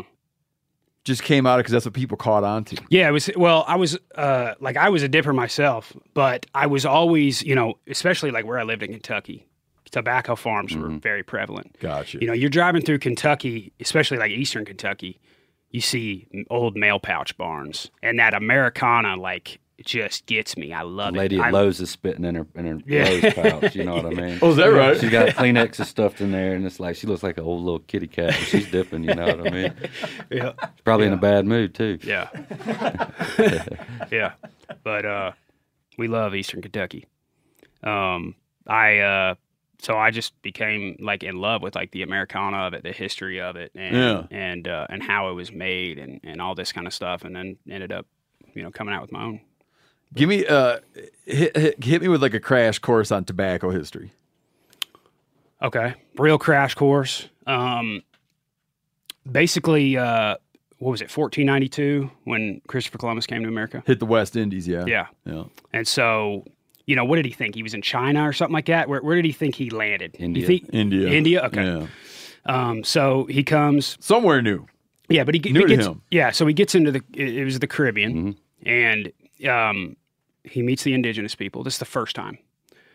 Um, they do a little trade. Basically, it's like here's some the indigenous people give give Christopher Columbus and his crew eh, fruits, vegetables, and these brown leaves Mm.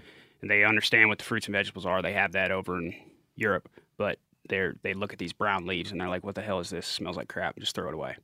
Second time they come back, Hmm. they see the indigenous people smoking those brown leaves, Mm. and then some of Christopher Columbus guys start to try the stuff, and they're like, "What is Looks this? This so is, cool." this is crazy, right? Yeah." So, th- so anyways, it was Christopher. It was basically Christopher Columbus coming eh, over here, and uh, and within a hundred years, I think it was uh, by by sixteen hundred, it was in every single country in the world No kid. within a hundred years. Yeah, and so um, all over the place, and obviously here in America, we had it very prevalent, and so you know over in Virginia. Virginia was our main port for tobacco export. So when we would, when uh, back in the day before, uh, like in the, in, the, in the 1700s, we had a, um, uh, they would use Glasgow, Scotland, Mm-hmm. because that was the shortest the shortest boat ride basically was from Virginia to Glasgow, Scotland. And so that's where that was kind of like their traveling corridor was Yeah, between there. And um and Europe like was was I mean everybody everybody was was into this tobacco thing and and the indigenous people the crazy thing was is they were already smoking it they were already chewing it they were already sniffing it they were doing everything Hmm. and so when it Do came you know up- what the hell it looked like? Like, what did it look like before people started to cultivate it what do you mean like it's, in its wild form? Where do you run into wild tobacco? yeah I don't know I don't know about that um I know that there are They- they- many different, there are a number of different types or species of tobacco, tobacco plant, tobacco leaf. uh-huh. There's a bush Um, here called tobacco brush, Huh. but it's not tobacco. Oh, it's not tobacco. No. Okay. But I'm sure like places in Virginia and and uh, Tobacco Road, North Carolina. That's a heavy spot. there, yeah, you yeah, know. North Carolina, South Carolina, Kentucky. Mm-hmm. I'd like to see it in Tennessee. its wild state. Yeah, yeah. We had a guy on the show, like a uh, guy that works on insects and plant evolution and whatnot, Mm-hmm. and he was talking about tracking down like what corn came from. You know, like a, a grass. It's like a Ah. Yeah. Mesoamerican grass. Yeah, yeah, it's really interesting actually Yeah. you say that because I want to figure that out now. Um, and kind of like see it like grow. uh, I could imagine like seeing it in the woods of Virginia, like like growing tobacco under a oak tree or something. I don't Yeah, it might not even be around anymore. know. Yeah, I don't know. because of cultivars, right? Mm-hmm. Like uh, the wild turkey. That have you looked it up, Chester? Well, it says it's native to southwestern United States, Mexico, and parts of South America. I mean, it goes back, Mm. yeah, to Me- Mesoamerica beyond 6,000 years. Yeah. Probably Yeah. found it the same way they found cocoa leaves. Just walk through the woods Yeah. chewing on stuff, Yeah. man. Yeah, so um, But it was it, like it blew up all over the place, and I mean there was all different types of of use of it. Obviously, the smoking aspect of it was was very popular. Um, and then I like I don't remember her name. She was I don't know if she was a queen or something. It wasn't like the Queen of England or something like that, but I think she was from Sweden. And tobacco, crushing tobacco leaves up and then sniffing it was done by mostly women in the 1600s 'Cause it was for headaches. Well, no, because it was polite. Like, why that? I don't because they didn't want to dip. I don't know. I don't know. But it, so Huh. I guess what they said is is it would cure headaches, and so It's she brain would, faster. yeah. and so uh, so mostly women, especially in Sweden. The reason I say Sweden is because Sweden basically per- perfected the tobacco leaf when it came to moist snuff. Not as far as smoking, but when it comes to like chewing it, dipping it, nasal snuff, Sweden like killed it. Is Uh, native snuff powdered, like dried leaf powdered? Nasal snuff? Yeah. Yeah, general. Oh, what's that? Let me see that. Is that nasal snuff? No. Oh, okay. So this is so, and I brought so, so this is uh, Open that top one, Steve. What do you mean the top Yeah. one? just See. over the Oh, that. Oh, yeah. That's that's the, that's where you keep your that's spent. the use. Yeah, that's You called a keep- catch lid. Mm. Oh. yeah. So you yeah catch Keep your your spent chews in there. Yeah. and it wasn't in here. Oh, there's you got one left. So so smell No, Uh, I- so I smell need that. to Get into that box real quick. What do you say? I need to get it. I need to Oh, get hold in on. that box So real hold on. quick. I, want to talk about this. Okay, I want to go with Corinne's thing. Oh yeah, what'd you ask s- again? So do you- people snorted. Yeah. Is it is it basically like dried? You- Yeah, yeah, it's leaf? dried. Yeah, it's pow- Like uh, you're doing crushed cocaine, up. you're doing But it's cocaine, just- but but it's, it's a ground up tobacco? tobacco leaf. You're right. You put it right here in your Mhm. snuff box. That's what you Mm-hmm. call your snuff box. What what is So if you- that? yeah, check this out. He's, If you he's take pointing to your- a joint between. I got a his- message for the listeners. Yeah. Take your arm. How how do you describe this? Yeah, put your Make your arm flex- straight. Yeah. Make your arm straight. So your arm and your hand are straight and rigid. And then lift your thumb up to- so it's pointing at the ceiling. And then cock your right hand ever so counterclockwise. And you'll notice that the base of your thumb shows up a little dimple, Little crater. a crater. Mm-hmm. Like at almost at the wrist. Yeah. So that's how you measure it out. You call your snuff box. So that's your snuff box. Yeah. Okay. So you put pulverized tobacco leaves in there and rip it up your nose. Yep. And so you Is don't that still snort popular? it. You don't snort it. You sniff it. So it's just like a, just like that. Oh, And so, oh, just It like- doesn't just work? burn It's out. nasty It's boogers. like- burns. Man, I should have brought some of that in. Ugh. That that would have been great. But that's not popular that much anymore. No, it's not as popular now, but they still sell it. So um, that was, yeah. And I mean, you have uh, the Swedes, like you smelt the, um, you smelt his general there. This is a Swedish snus that's made in Sweden. Now, careful smelling this, but just Ooh. Yeah. Get a little whiff. Wait, where did you get that, Jared? Because I got some from a buddy. Wow. I can't tell if it smells It's like hard to get. ammonia or mint. yeah, it's it's uh holy does it taste like it smells? dude.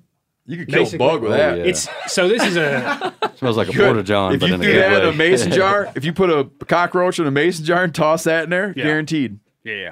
So that so there's a lot of different types of tobacco. S- the- When I talk about Sweden, how they kind of perfected it, and then over back in America, it's like we, you know, it was discovered Oh. here.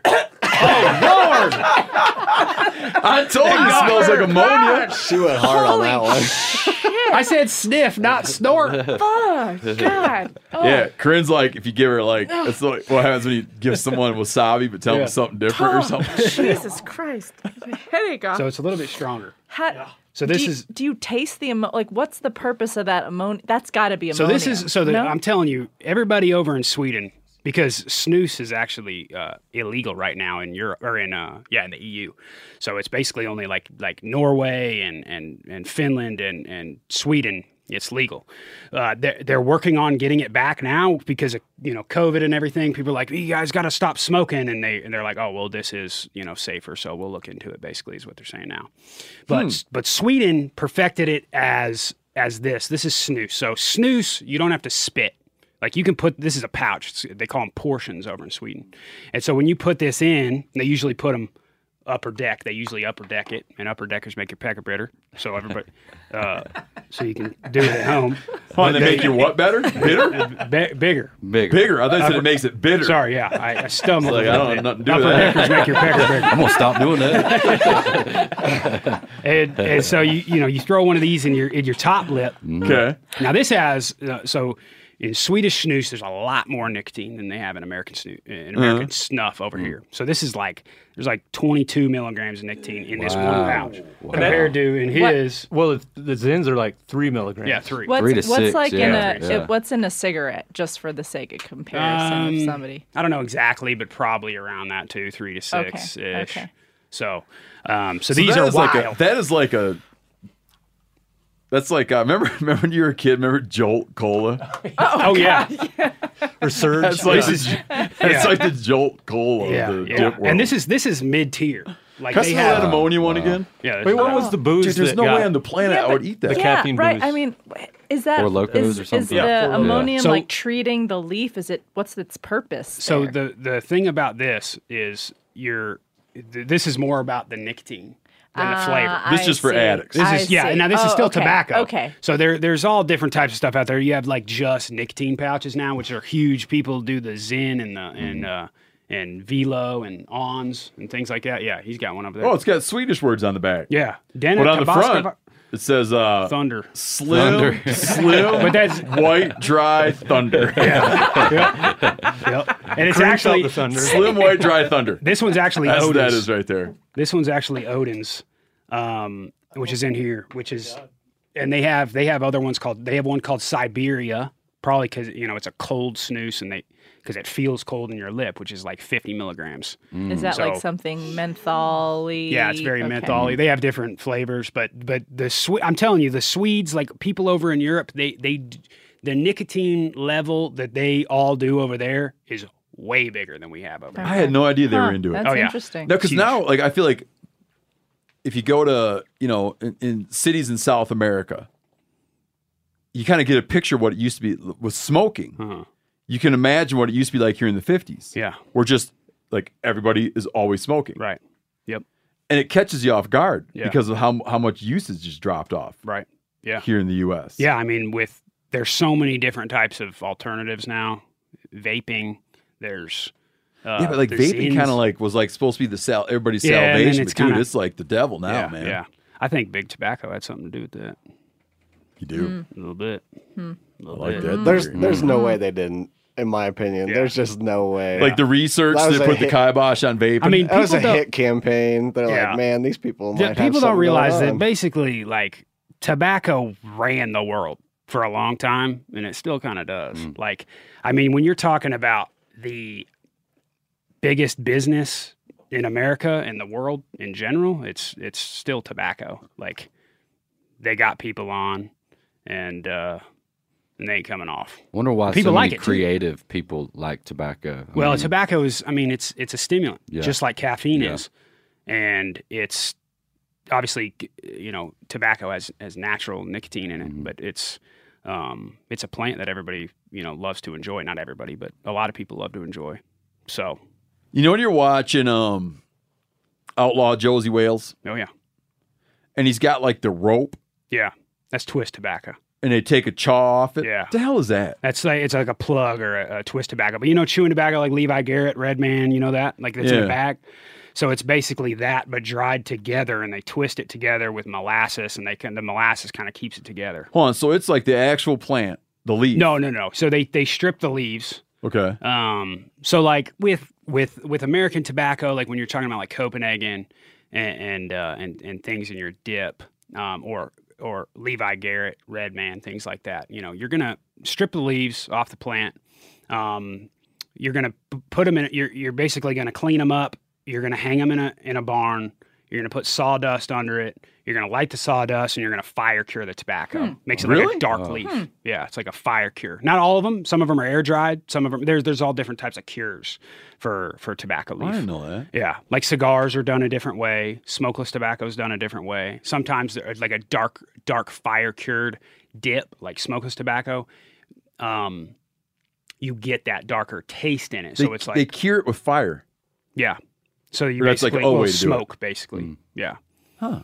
And so the you know the biggest thing about like cigarettes comparing it to dip is when you light up a cigarette, you're burning the leaf. You're never Mm-hmm. Mhm. burning a smokeless tobacco leaf. That's why it's called smokeless tobacco.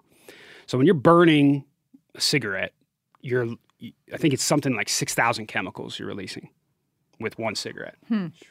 With dip, it's so minimal that they don't ever they Hmm. don't ever even talk about it. Gotcha. It's so like there's there's no you know um, the TSNA levels are completely different. TSNA is is like cancer causing chemicals that are in tobacco Mhm. that ca- ca- tobacco just naturally has in it.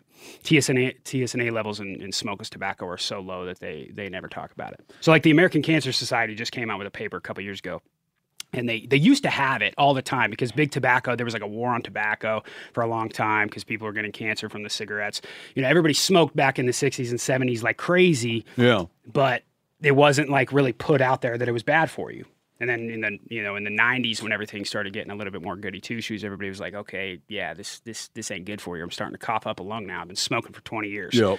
so it started to get a little bit you know people were taking it a little bit more serious that's when smokeless tobacco got a little bit bigger but then Got it. because it was made by some of the same big tobacco brands like Camel has their own and and and Marlboro they had very similar companies they kind of pieced it together but the American Cancer Society they just came out with a thing a couple uh, a couple years ago I think it was 2019 um, of the 17 like leading causes of cancer and smokeless tobacco wasn't even on it cigarettes was on the top No I mean, there kidding. was like it was like obesity and, and hepatitis and all this stuff it wasn't even on there now i've talked i've i've interviewed um, a few doctors on this because i've been interested you know i've never had an issue i take care of my teeth but i've never had an issue um, i've seen gum recession in people never seen anybody or heard anybody like getting actual cancer from dip you know you Oh, always hear we from always hear about people getting lip cancer. I'm always telling Dirt he's gonna get lip cancer. That's not true. no that's just in tv Yeah. yeah, I mean, I mean, I'm sure eh, you know it might have happened. I don't know. I haven't Yeah. heard it yet, but I've talked to this doctor. He's a, I think he still is a professor at the University of Louisville. His name's Dr. Radu. He's wrote a book. Is he in the is he in the back pocket of Big Tobacco? He might be. He might be. No, but he's but he's completely against cigarette companies, which is the which is crazy because most of the cigarette companies own these smokes tobacco companies. So I don't think so. Mm-hmm. But he wrote a book called How Smokeless Tobacco Can Save Your Life. And he basically just goes on about how, like, he's been researching this for like 30 years and he's never found that TSNA levels in smokeless tobacco, if you're not lighting it, he's like, there's, he's like, there's, you, you have more of a ch- you like you have the same amount of hurting your body as putting sunflowers in your s- sunflower seeds in your That's lip what he every told single my day. dad. My, the doctor told my dad, Yeah. you know, you got to quit here, try these pouches or Yeah. whatever. So I was always doing the long cut, and I was like, why you dip those pouches? He was like, I never got it until it's like convenient. You know what I mean? Yeah. If I was in here, I've already had a couple dips, but if I'm here, I got stuff all over my face. You know what I mean? It's Yeah. like it's it's clean, and I get it. But But don't they put big old cancer warnings on the back of the dip? yeah tip? that's the crazy so here's so like here's Hold on, let me ours. say. I want to say. I want to add one thing in. Yeah. Uh, smoking killed all four of my grandparents. Mhm. My grandpa, my maternal grandfather, smoked himself to death and took his wife down with him, and she didn't even smoke. really Yeah, because she sat in the living room with him for fifty years, watched him smoke cigarettes. Yeah, you Killed can't second- the both of them with lung cancer. Wasn't and your- my old man had That's lung what I was cancer. gonna say. And he quit. He had quit and he worked his ass off to quit, went to a hypnotist, tried everything. Eventually he made he gave 10 to 1 odds to anyone that would do it Mhm. that he could quit. And and just made cash bets 10 to 1. Yeah. And that's how he quit. Wow. Cuz he was no way going to pay out all that money. like you can't second hand dip that's right. No, Oh, yeah. You can if you drink it. Well, I, Unless- unless- I second hand dip. But I didn't do it. I didn't do like enough to get uh I didn't I didn't do it enough, you know. Yeah. But I think like these guys were saying too with the my dentist said Oh no, this doesn't say anything about cancer. Go ahead, Dirt. Oh, that's nicotine. We, this is not tobacco. Oh, okay, okay, Yeah, yeah, this that's is why. yeah. But my dentist said, uh, I mean, this, I haven't been for a couple years, but last time I went, he said, if you move it around, he's like, what can cause lip cancer is the abrasiveness, like you're saying with sunflower seeds. But if you're dipping and you're switching, switching, Mm-hmm. it, people who get lip cancer have a what do you call the thumb pocket? Yeah, that's a good point. Snuff box. Like they have a, a- snuff box in their mouth. Yeah. The, the abrasiveness is where the cancer starts. But if you're moving it around, the dentist told me I'm good to go. My mom's a hygienist. Yeah. Yeah. Dude, Yeah. come on. What what I'm super curious about uh, are all the different ways that people cure, create, etc. smokeless tobacco, and then like regionally, like who chews what, who dips Yeah. what, like that Yes, whole like- kind of. So in uh, in Sweden, like I was talking about, they have snus, which they got that name from snuff over here. Um, and that's snorting tobacco. No, well, so that's nasal snuff, but like this is still considered snuff, like the stuff in your can. They call it everything: snuff, dip, chew, chaw, rub, Okay. whatever. There's so many names for it, but but it's still all the same thing. You're just talking about smokeless tobacco. So over in Sweden, they have what you call snus, um, which snus i- in a long cut form. I didn't bring any, but it's it, it's like a very muddy texture, but it looks very similar to uh, to a long cut dip like this. And so what um, what they do different than what American companies will do with theirs because American companies will will ferment theirs, which Uh, is real, like a real quick, smoke the, cure. the boys are packed.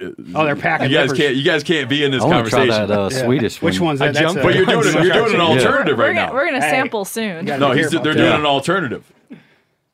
So which one's that? Wintergreen. That's good. Yeah, there's a lot of flavors. I want to try that bourbon one or that peach one, but I'll Here's get the to that. peach. So you guys Yeah, you doing like you the guys doing tobacco alternatives right now? Yeah. So this is uh, yeah. One- so this one is step at a time.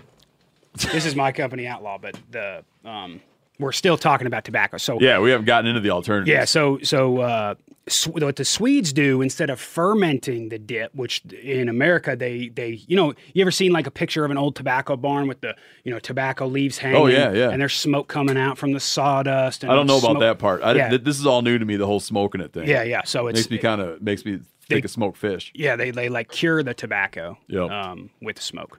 So that's called fermenting. In Sweden, what they would do is they they s- they uh, it's called a pass it's pasteurization method. So it's more of a steam cure, Hmm. which they say, which that's just their method of doing it, which is a whole different way of of consuming it. But they sit like with doing that method, you don't have to spit. Hmm. It doesn't really juice up So like this it one I does won't with have to spit. I just put in that Swedish, the 20, Yeah. 20 milligram. Oh, one. God. So That's- we need Oh, a and you big just one. put the ammonia in there. Yeah. Oh. Uh, well, Yeah. these boys down here doing alternatives, and you're doing the ammonia. Somebody's got to do it. I just- I just Golly, googled man.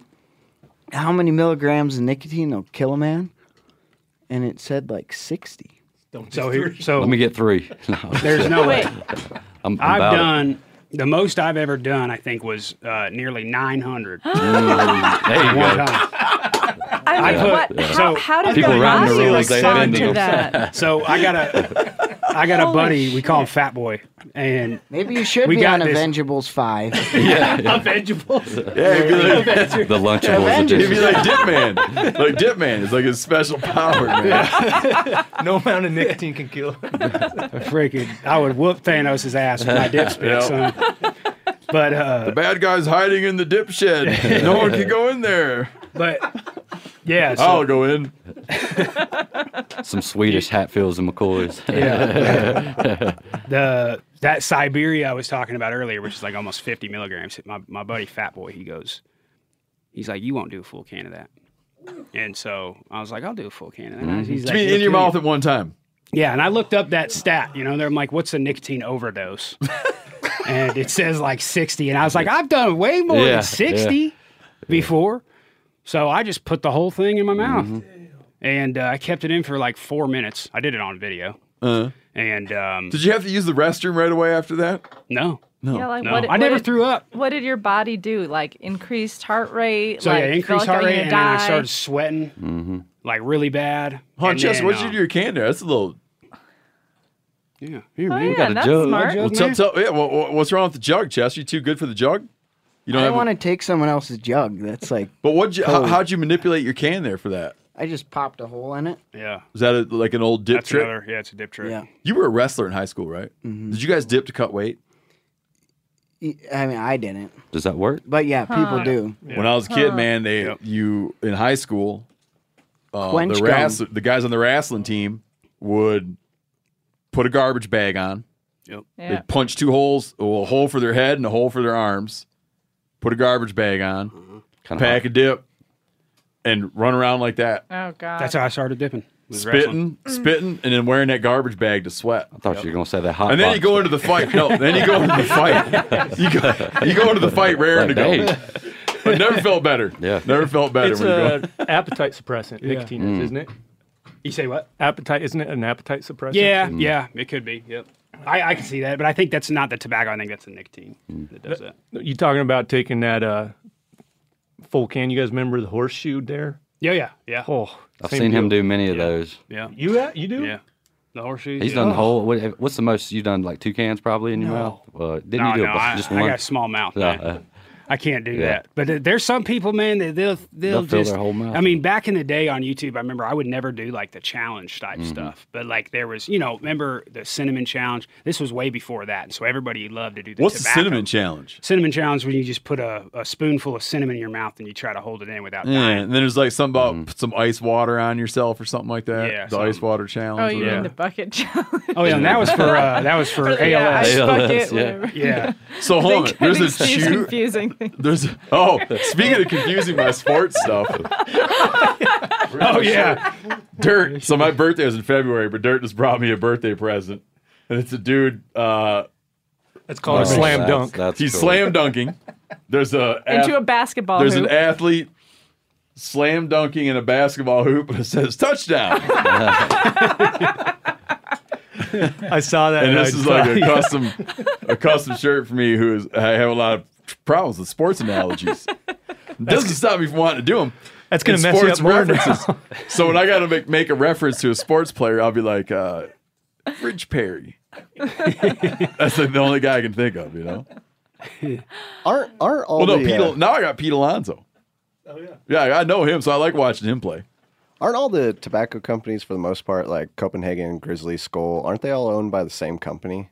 Uh, so Copenhagen Skull, um, Red Seal, they're all owned by the same company. It's all U.S. smokeless, and they are owned by Altria, which Altria i owns a bunch of. They've owned everybody. Huh, so like the big like smoking company, Philip Morris. Yeah, They don't. They're not. They didn't throw down on dip.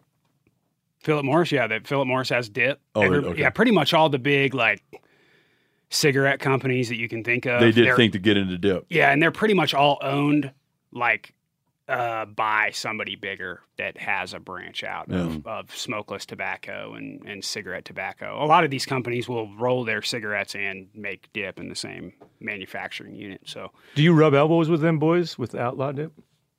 uh, Like Philip? I used to back in the day. I used to um, I used to be ambassador for a lot of people. Stokers, I was an ambassador for Copenhagen. I did a lot of stuff for. Oh, really? You were a, Chew- a, Ch- a Chewbacca, or Yeah. not A Chewbacca? Chewbacca. That's, the guy from, that's the guy from Star, Star Wars. Mixing up Star Wars and chewing tobacco. so good. We've already got our movie strip. We're all jumped up in here. Chewbacca, dude, that'd be a good movie, man. Yeah. It's like Chewbacca. Star Wars, Starring but Jared about Outlaw. tobacco. Yeah. Chewbacca is like a woolly guy that needs to get some dip. So I had a buddy in high school that owned the can of Copenhagen Wintergreen, and you can correct me if I'm wrong here, but I believe he was telling the truth. He said that was in our family's line, Wayman Copenhagen, and his last name was Wayman. Is that Ah. is that? W E Y. Yeah. yeah oh, yeah, okay. yeah. Interesting. Yes. Uh, so Wayman, George Wayman is his name. He's the one, Shout out to Nick Wayman.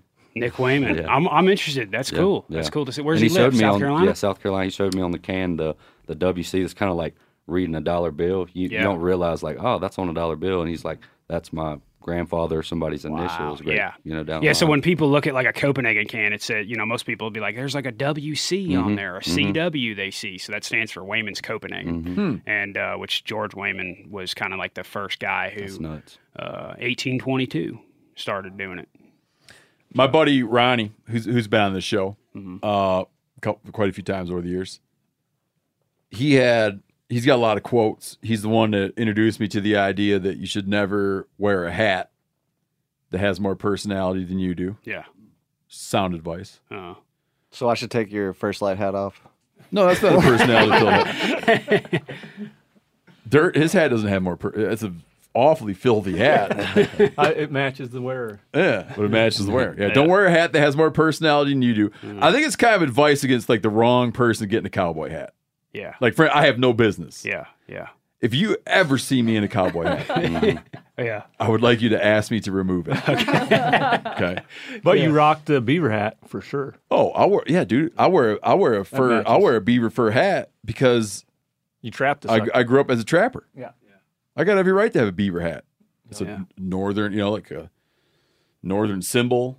Yeah, that's not more personality. No- no, no, I was like, yeah, I no was- business in the Stetson. uh, Ronnie also said, I can't. He he he said both of these are one of these. He said, if your dad's your best friend, you ain't got any friends. or he said, if your wife's your best friend, you ain't got any friends. yep. I can't remember. He either said both. I know he said one, but when me and my buddies talk about it, we're like, no, that's not what he said. He It's said probably both. he might have said both. Yeah. It might just be a thing. he Definitely the says. wife one.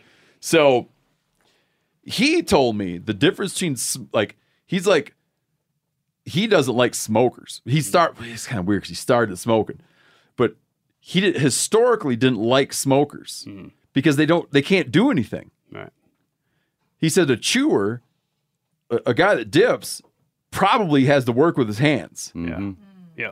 And like he always used to feel there's nothing more useless than a smoker Yeah. because he's got to do everything in one hand all the time. Right. Yep. But a guy that dips probably works. Yeah.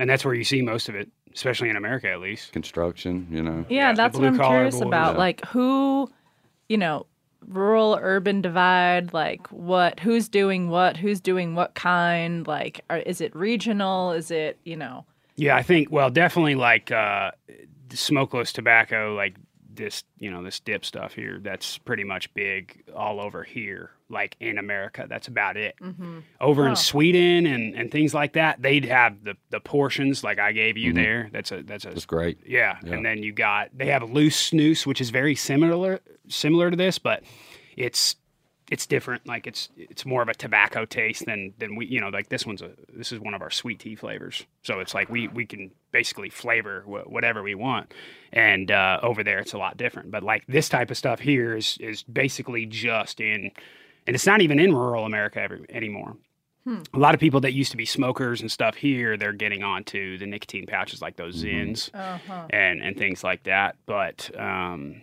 as far Is as there a somebody- smoking version of alternatives? uh, yeah, what was that a while back? American Spirits. Yes, which yes. were No, Oh, that's uh, tobacco though. But it's, it doesn't have any like Yeah. additives or, Oh, or this- come it's on. kind of But like it wasn't the additives It's that kind was of like the coming for you. gluten-free cigarette. You know yeah. what I mean? Mm-hmm. And then they had the the electronic cigarettes, Yeah, which I is had a just buddy get in vapor. the hospital. oh yeah, yeah, from you're that. right. Yeah, that's yeah, you're right. Yeah. Yeah. I wasn't thinking about that. Yeah, and then vape, I guess, considered that too, but it's just Mm-hmm. it's just a little bit different because there's no. I mean, uh, yeah, I guess it is the same.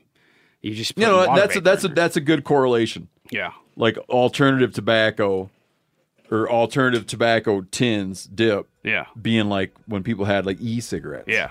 And what I To like try to, to say, quit. save the lungs, rock the gums. Mm, I like that. I like that.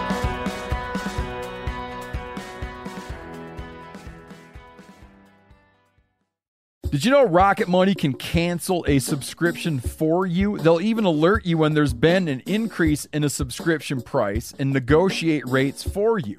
I can see my subscriptions in one place, and if I see something I don't want, Rocket Money can help me cancel it with just a few taps. You wouldn't believe how many people are paying for subscriptions they don't use. This happened to me. It's annoying. This helps you find it out and get rid of it. Well, Rocket Money is a personal finance app that finds and cancels your unwanted subscriptions and monitors your spending and helps lower your bills so you can grow your savings. Rocket Money has over 5 million users and has saved a total of $500 million in canceled subscriptions, saving members up to $740 a year when using all of the app's features. Stop wasting money on things you don't use. Cancel your unwanted subscriptions by going to rocketmoney.com slash meat eater. That's rocketmoney.com slash meat eater. rocketmoney.com slash meat eater.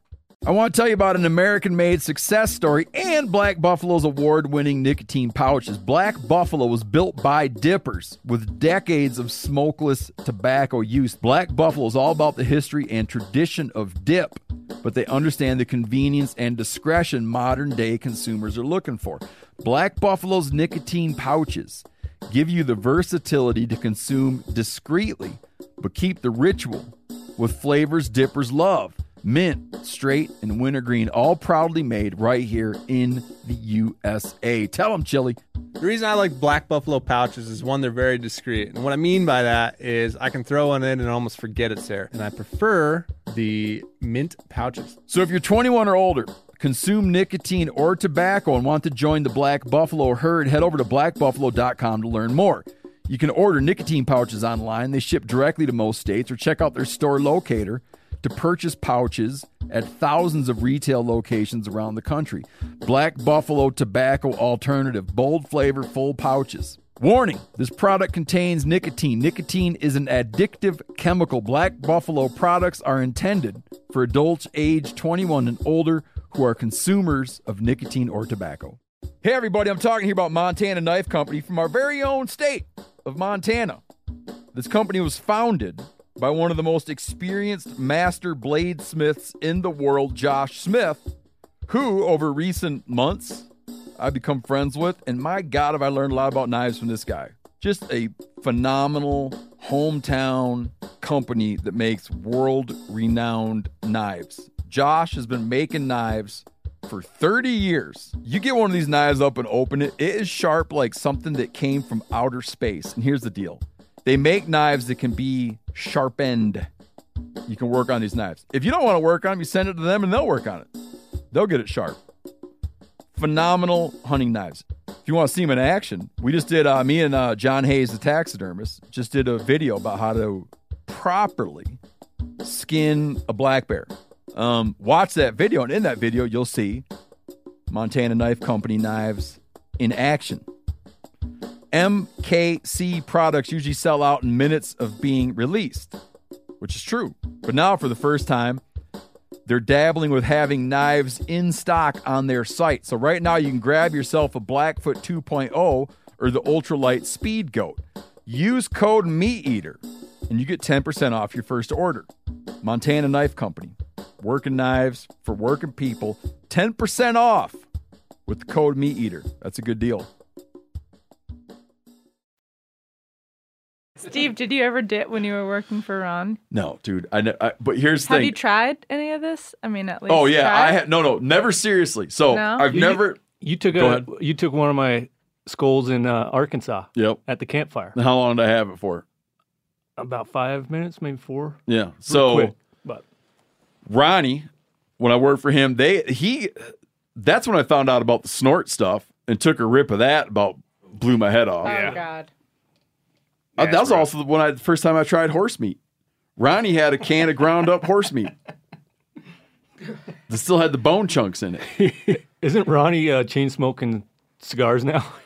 So that's this is part like so we're like when I worked for Ronnie, that was like a whole education in like tobacco products. But Again, because he's a millwright, so all the guys that work for him are all like addicted. A lot of them addicted to booze, a lot of them addicted to dip. Ronnie, he wasn't. Then he became because he got in like he started smoking cigars. like Slippery a gentleman. slope. He started getting like he like I could see like guys going the other direction. Like a gentleman, he'd like smoke a cigar with the boys.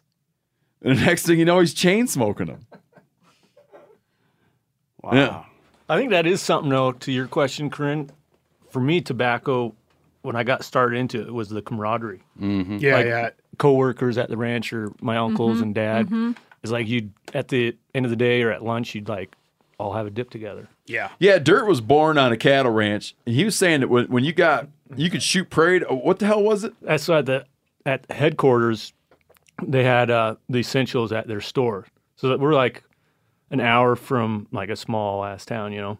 But at at the ranch headquarters, you could you sh- could just grab a box of twenty two shells or a Copenhagen snuff can, and it would just t- be taken off your pay for that. So month. bullets or dip. yeah, that was the two things they had in the store.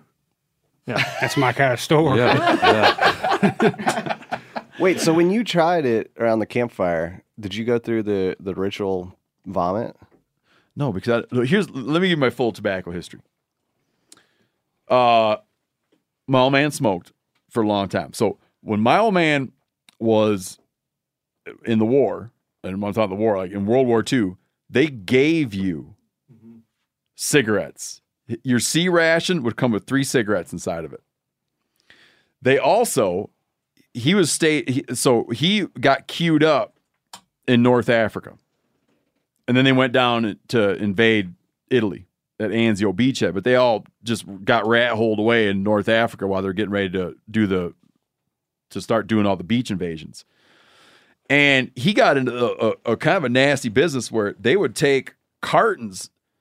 The North Africans wanted American cigarettes, so they would take cartons of cigarettes, take all the packs out, pack it full of sawdust to get the right heft, put two packs on the end, and sell them out of the trains because people were jonesing so bad for American cigarettes. And you'd kind of hold it out, take the money, and then hand them the thing, and you're only giving them two packs, and there's a carton of. So the, he got into that racket. He used to explain to me, but worked very, very hard to quit smoking. So he would have beat my ass.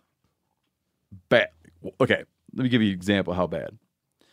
This dude, I should find this guy and write him a letter of apology. Our neighbors had some cousin or something got out of the Marine Corps, come to live with him. His name was John. I'm not going to give his last name. J O N, no H. He was he was a bad smoker, and uh, real bad smoker. Remember, ran around in cowboy boots. But anyways, around the time he started living there and smoking and everything, just coming out of the Marine Corps, we got on to smoking uh, corn silks, rolled up in newsprint, and we got caught smoking corn silks rolled up in newsprint out in the woods. And my old man promptly went over there and blamed the dude out of the Marine Corps for it and gave him an ass chewing. Blamed uh, this had nothing to do with it, right? So a lot of like like uh various like tobacco interactions. In 5th grade, we were making agricultural maps where you had to glue the agricultural product onto a map. Okay? So the Midwest, you'd glue some corn someone down there had, for some reason, someone brought in tobacco. And fifth grade, me and Stanley Johnson ate a bunch of it. Oh, They had to call our moms. Oh. I was, I was, Oh. I'm not kidding you. I was honest to God having hallucinations. I was unbelievably sick. How much did you guys eat? I don't remember. I was in fifth grade.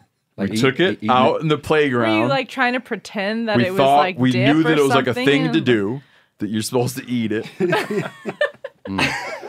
and we ate it. You see, like Outlaw Josie Wales spitting on his dog, and Oh yeah, we knew all that. Yeah, like buzzards Oh, got to eat, same as worms. Yeah, yeah, like all that rolling around our heads. yeah. And so sick, I was honest to God hallucinating. A good so hallucinate. it, cured. I I think that those sets of experiences, Yeah. nothing to do with my dad conning Arabs out of that, but like all the other stuff, Yeah. um, was never into it. Now, the one positive experience I've had with tobacco, but I didn't do it because I don't want to become I don't want to become an addict, is uh, um, down in New Mexico. One of my friends had like some kind, and he pours bourbon and rum and stuff Mike in the Rule? sack. Yeah, Mike. Oh yeah. Well, I don't want to name him. Mike Rule. Well, I think we talked.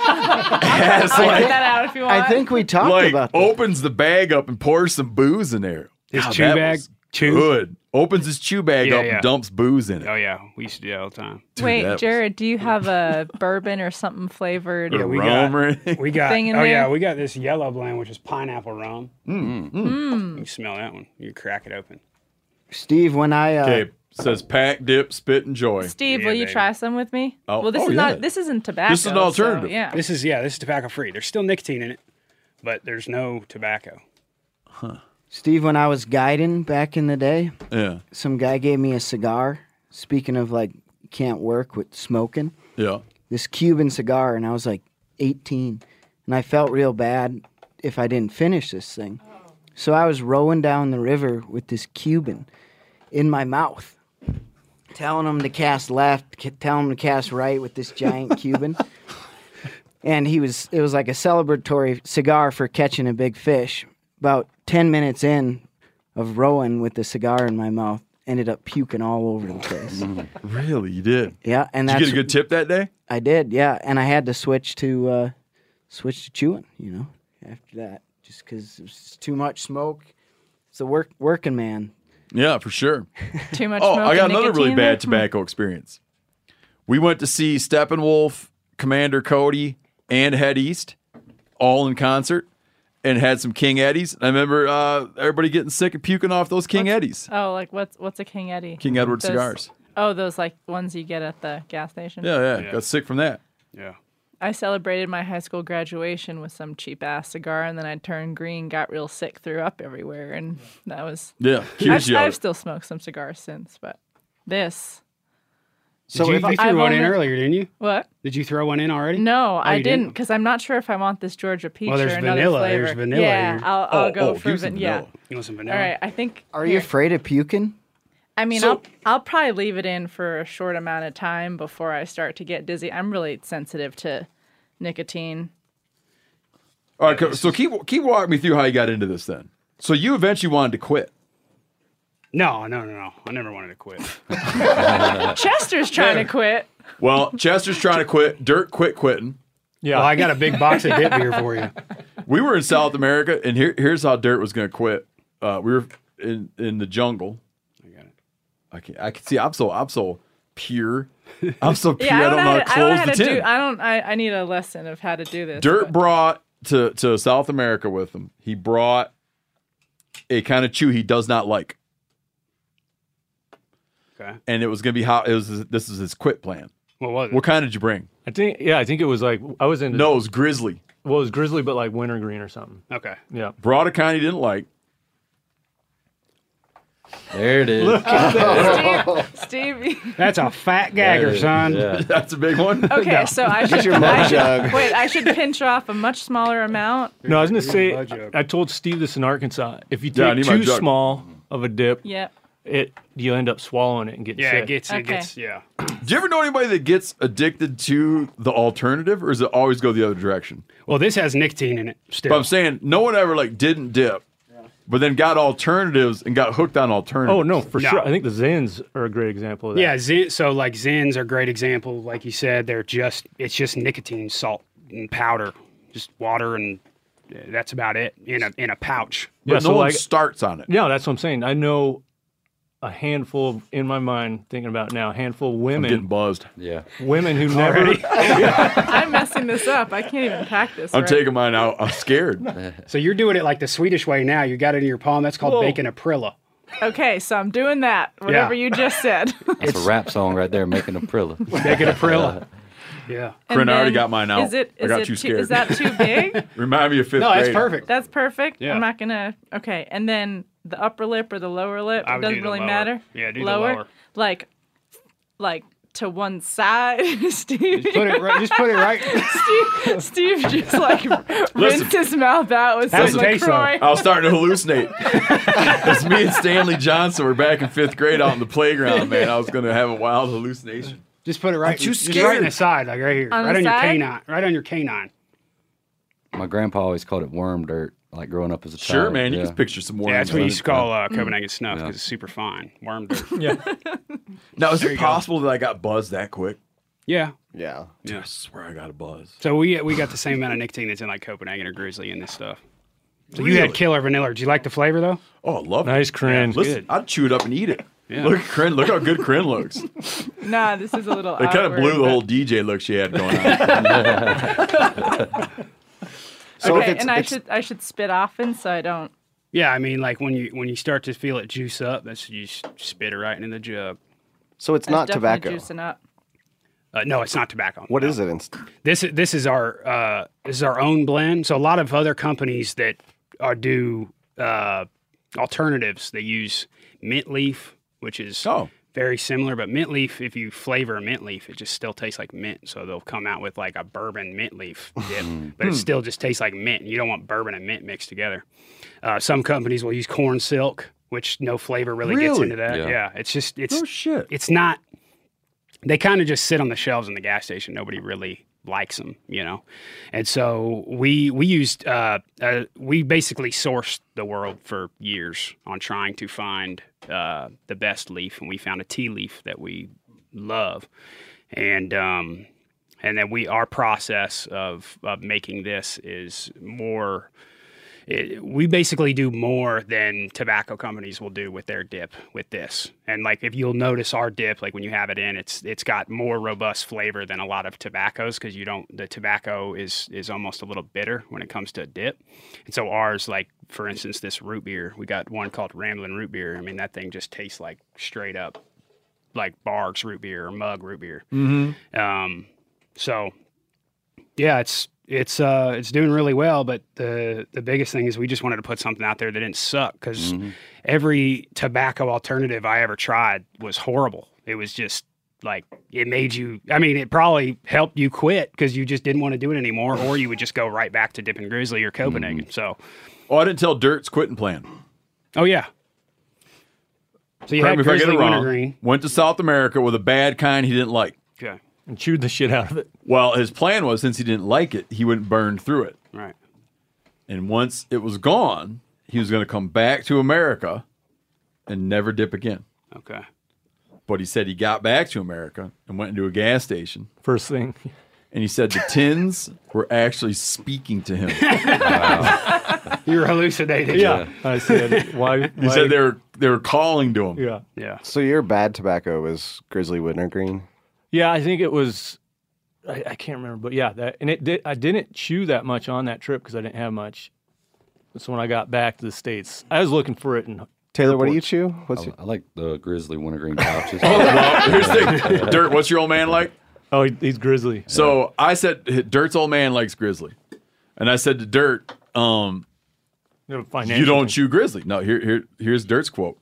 Dirt said, no, I got a good job. Mm, they call it a welfare bear, I think. yeah, the, wel- yeah, the welfare bear is what they used to call it. But now it's a lot better because back in the day, Grizzly used to be the cheap one. Mm-hmm. Mhm. Yeah. And now Grizzly is just as good as Copenhagen. The only reason I But like the grizzly, was trying to get on to Kodiak's groove, right? Because Kodiak, like Kodiak bear, and they're like, oh, we'll just go with the. Uh, Kodiak had stronger nicotine, didn't it? The long cut, or what was the uh, kayak? Oh, Not kayak, but ki- co- Oh, that's where I started on was Okay, kayak. Okay. Kayak. They had certain wintergreen, like a Kodiak. I remember working at a plastic plant, and it was like a little bit stronger than a normal, like grizzly or and this or that. Kodiak is they use Yeah. a, a better tobacco. Yeah, It's and more then- premium tobacco than than what other companies used. The only reason I switched to the grizzly, I like the Copenhagen, was because they made to me a better pouch than um, grizzly made a better pouch than the Copenhagen was like a little white, little cloth. But I mean, Yeah. personal preference. Hmm. And it's something to Jerry. You were saying about like the sweet the snoozes do leave a like the generals I have leave a weird aftertaste, a bitterness. Yeah. Um, I got this, one of my good buddies from way back, Lager. We all chewed Copenhagen in college and stuff, and then um, he quit. It was a big deal, and I hadn't seen him for like five years. And um, oh, it's Corinne. Oh, you got a buzz, Corinne? Yeah, You I still got a chewing? buzz. She got that. I quit. She got that front. Just lip quit. there. Yeah. Great. Corinne looks great I'm with a just chew. like I'm I'm trying to like feel what's going on right now. If you're feeling the buzz, I'd recommend spitting it out already. See, I don't know if I felt a buzz or if I have, if I starting was to like sweat, that's having a, for sure. uh, an adrenaline rush Yeah. out of my fear. He gave you the placebo dip. He, well, I'd like to know if that was true because no. I, I could have had just a rush of like uh, whatever childhood memories. Yeah. Nah, that was a real deal. But so this Corinne's guy- gonna puke. This buddy Forrest, I'm still okay, but it's coming out. So I see, I see him. This, I see him a couple months ago. Hold on, back. I, I got look, I got mixed up. So he quit. I like how you got kind of a camouflage Hawaiian shirt on. Oh, dude, this this is you know they got smokers jackets. Yeah. This is my dipping shirt. Oh, really? I knew- yeah. t- today I wore it. for Yeah, it's the like a camo dipping. Hawaiian shirt. Yeah. That's a great shirt. It breathes real well too. But um, so Forrest, haven't seen him forever. We go have a beer somewhere, and he pulls out one of that one of your tins. Uh-huh. Oh, really? Yeah. Oh, one of One. of- Oh, really? Yeah. Interesting. An outlaw can. I hadn't seen it before, and this was before I knew we were going to be doing this. Uh-huh. And he's like, "Yeah, I quit, and I tried getting on Generals, but they tasted like like cat piss after a while. Yeah. And now he's chewing your, and he's hooked on your outlaw. Wow, that's so. I mean, crazy. it's and he's the type of dude who needs to chew. Yeah. Like he's got six kids, owns a logging company. Like you sh- you got to give yourself a break every once in a while. So you feel that if someone has six children and owns a logging company, That's funny. Like they're just gonna have to chew. Well, I'm saying like nicotine is one of those one of those things in life. Like it's a little reward, I think. Yeah, I got My dad And- says it's a, pe- having a piece of cake in your pocket, and when you run out, you know, it's kind of like that person. He's like, "Hey, man, you got any cake?" You know? It's Yeah, like- yeah, exactly. It's a personal thing. Yeah. I can relate to the um I can relate because I used to have where I used to drink way too much like I used to drink a lot of alcohol. Like a lot of alcohol. If I wasn't out in the woods, I couldn't no way I- like I couldn't be home um and not drink. But if I was in the mountains, no desire to drink. Yep. Yeah. But if I was home, oh, I'd get just a terrible thirst. Yeah. And it wasn't uh, till I had kids that I was able to stop drinking. Yeah.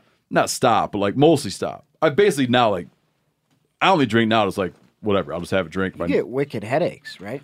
Well, and I got where I, I started to feel guilty about being hungover. And I felt like my kids didn't ask to be born, but they wake up in the morning ready to go, and you have a hangover. And it's like, it's not their problem that they're there and awake in your house. Like you had them. So I just didn't want to be like annoyed by them and have a hangover. But you you had that reward system before your kids, equivalent to like a Oh, dip. yeah, man. Yeah, exactly. At night, like if I was writing or doing work and I got done, um, that was like the immediately finish up, bam, Yeah. pour a stiffy. Did you have anything in your process of writing that you did, like a fix, or were you just clean headed? No, no, no, no, totally. I, I- all that stuff's a lie, man. But w- when we were studying, to- when I was like learning to be a writer, and went to graduate school and everything with uh, a lot of kids that want to be writers, we all looked up to. We all thought that the cool writers were the ones that supposedly. Like we're like the, you know like Charles- everybody has Charles this image Bukowski. of like the drunk you know Charles Bukowski yeah like that, you're yeah. all wasted three in the morning no man 10 a.m Monday morning yeah Mm-hmm. that's when you write like uh no I didn't know It- I I I- I came to think that that was a total Mm-hmm. lie I think that's that's maybe one out of a 100 Mm-hmm.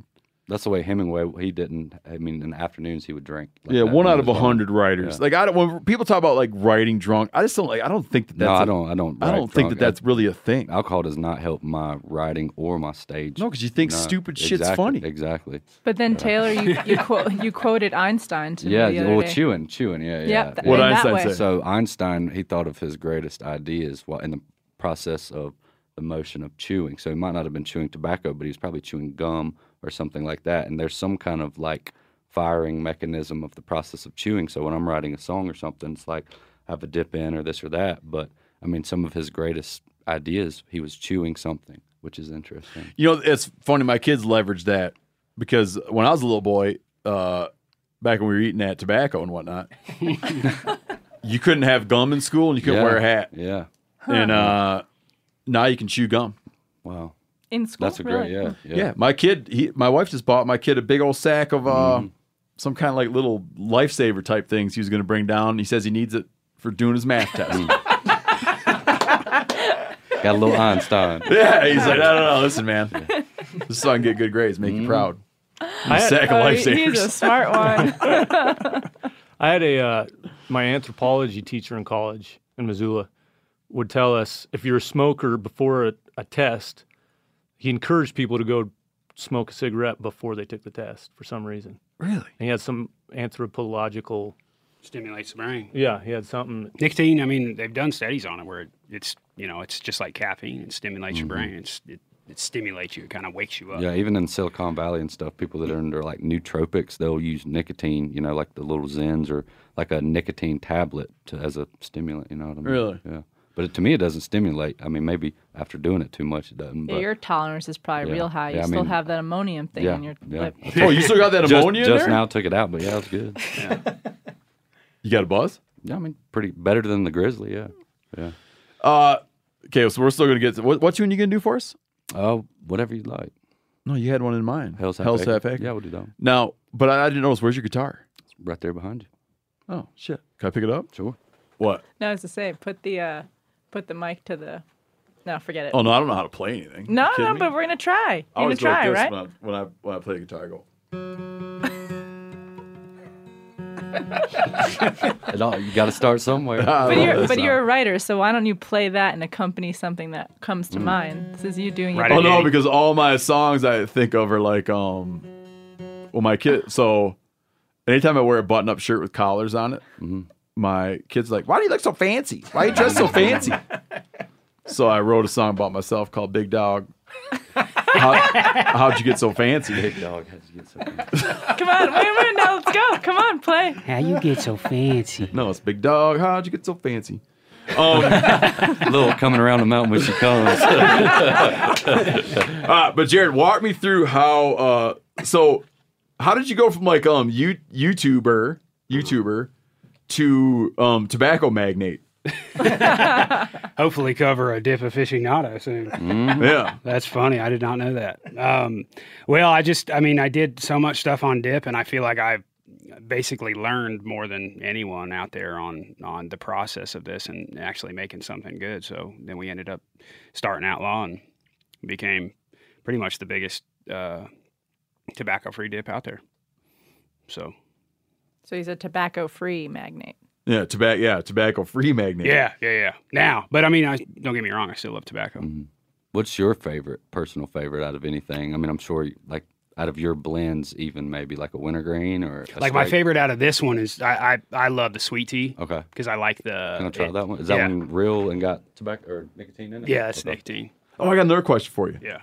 Explain your new album, your fishing songs. Oh yeah, yeah, yeah. I'm a I'm a musician as well. the only thing I know how to play is the G string, I reckon. Hey, that's all you need right there. yeah. So I I got That's enough to get you in trouble.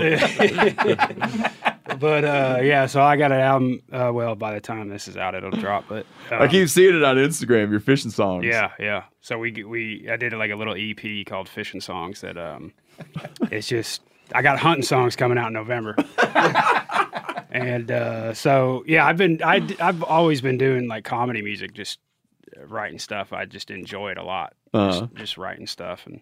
Um, so I, I had this idea of like, man, I just like all these people that follow me, they love fishing and hunting, so might as well write songs about it. I just feel like there's not enough good fishing songs out there.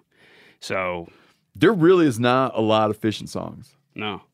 And if they are, they're very like manufactured by Nashville and you know. Well, I shouldn't say there's not a lot of fishing songs. There's not a lot of fishing songs that have like made their way into the sort of You and me go popular fishing in the mind. dark. Nitty gritty is Yeah, probably yeah. a great. Yeah, great oh, that's fishing song. one. Yep. Yeah. Mm. Oh, fish and whistle, John Prine. Yeah, but that's not a fishing. There- Yeah, it's a fishing song. There's this guy in Wisconsin named Spid Peeper. I don't know if he's playing any Mm. I'm music sure there anymore. is. That doesn't surprise me. He's got some great fishing to- songs like I'm gonna strap the canoe to a minivan. I got my Coleman stove and a portable can. And he does like the whole fishing song. That was a beautiful voice right there, You Chester. know, uh, Country Boy Can't Survive. Yeah. It's got a fishing line in it. And What's funny, you couldn't. You, it was illegal in Michigan. You couldn't use a set line or a trot line in Michigan, so people didn't know what it was. But we had trout and uh, wannabe uh, hillbillies when I was a kid. They thought he said, um, "We can skin a buck, we can run a trout line," because Ah, yeah. they didn't know what a trot line was. Or they thought he was saying, "We can skin a buck, we can run a trap line," Ah, not knowing that he's actually saying, trot line. we can skin a buck. We can run a trot line. Yeah.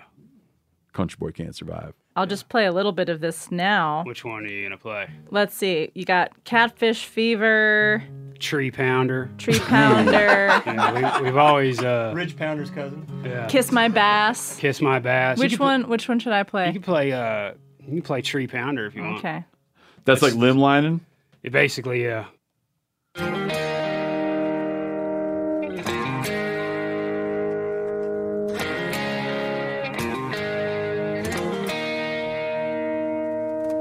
Call my buddies and tell them to meet at first light. We're going fishing in the morning, it just feels right. Man, that boat looking real nice. Can't wait to have a fight on the deck where I'm keeping that line tight.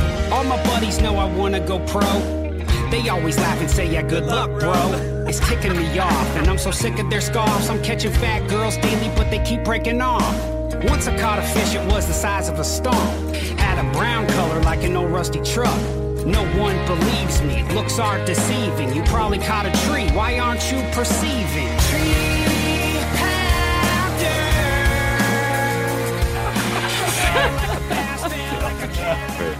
pounder. Three pounder, baby. We've all caught one of those. Dude, that's great, man. Yeah.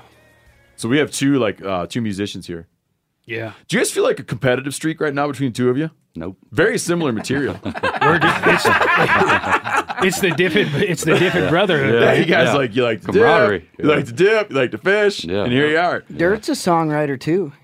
Oh, dirt. Yeah. Well, so's uh. Well, Chester's like a fake songwriter.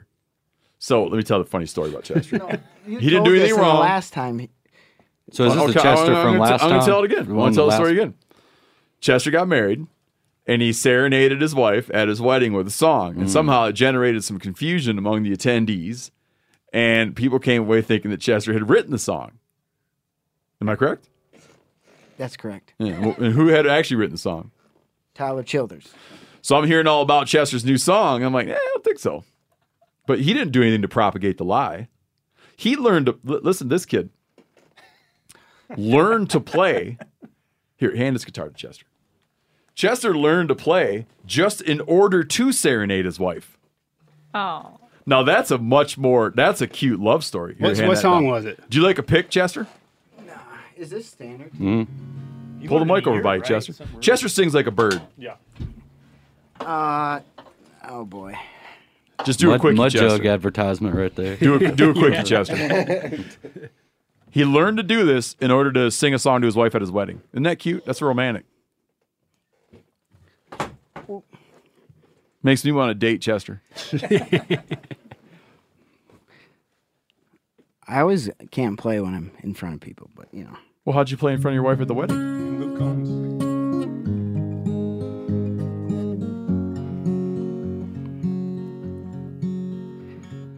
It's a cowboy I knew in South Texas.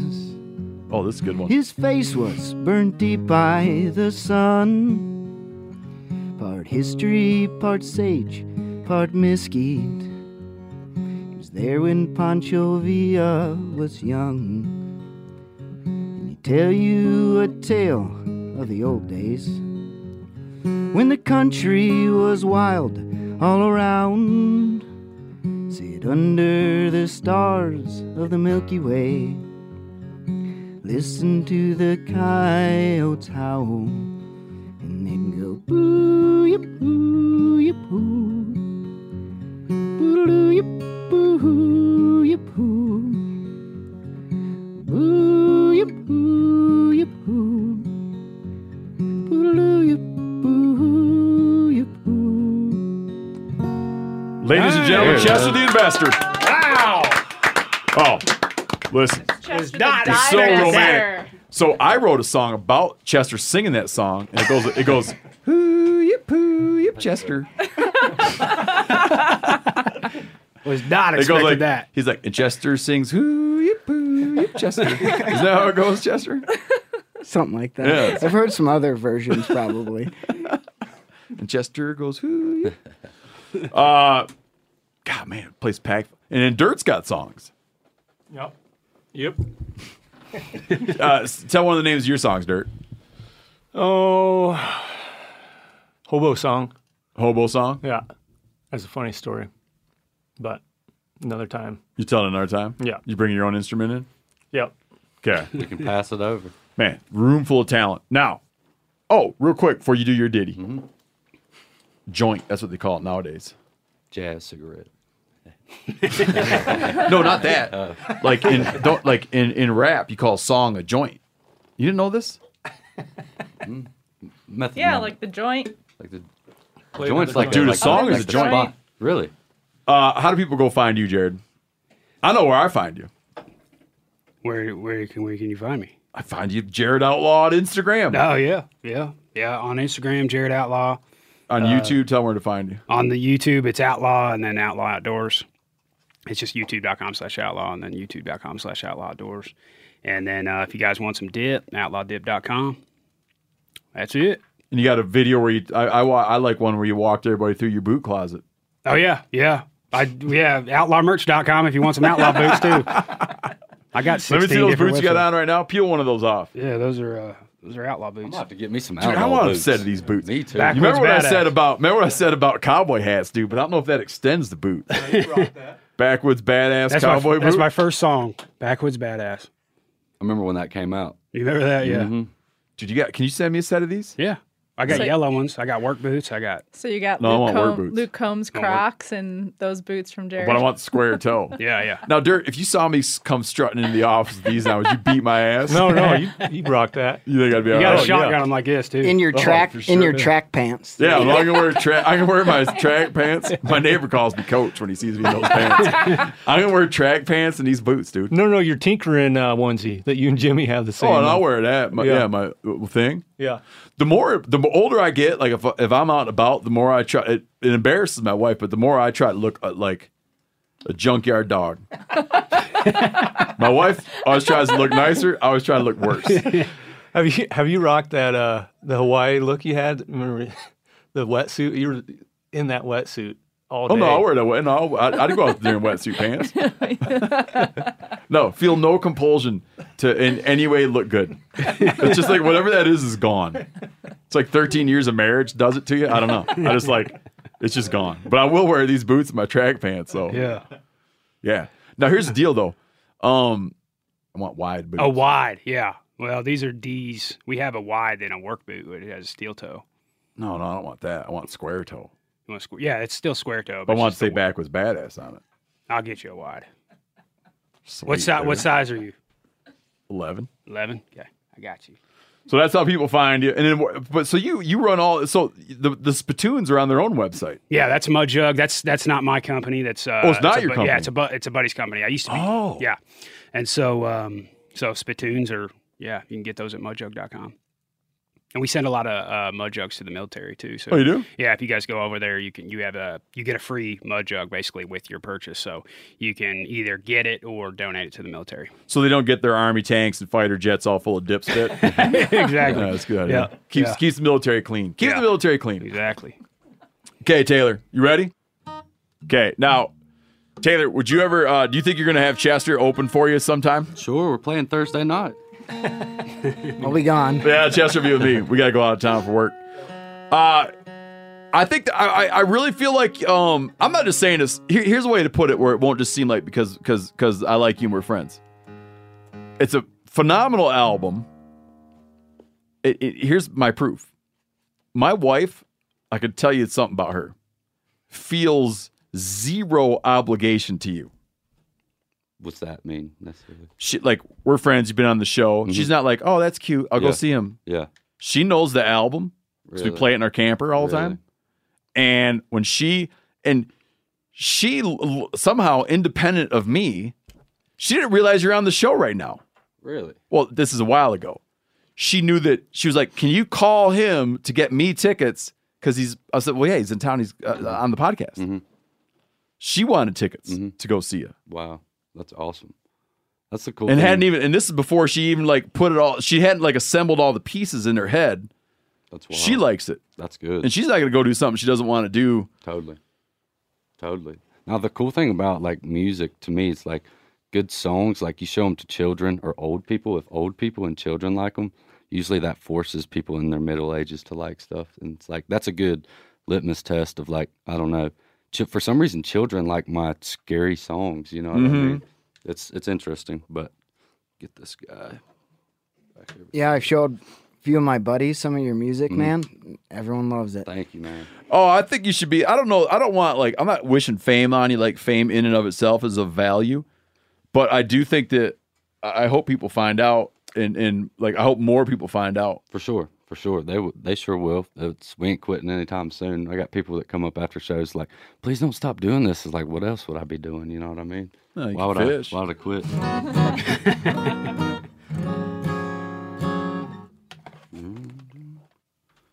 So this song's called Hell's Half Acre.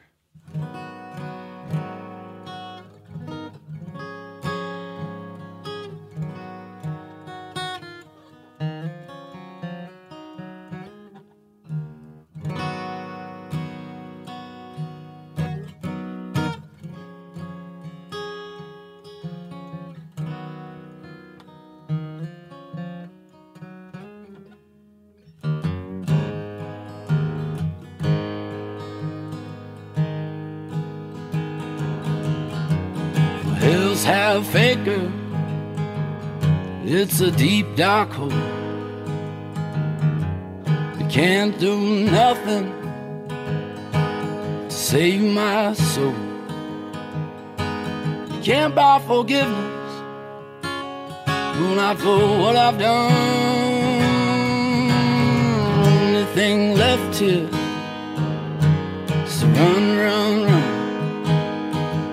So I turn on the gas and strike up a match. Jump in the car and drive away fast. Leaving nothing but the fire on the blacktop, voodoo blue, white smoke rising in my rearview. Got the hounds on my heels, your blood in my track. And once you go to hell, boy, you can't come back.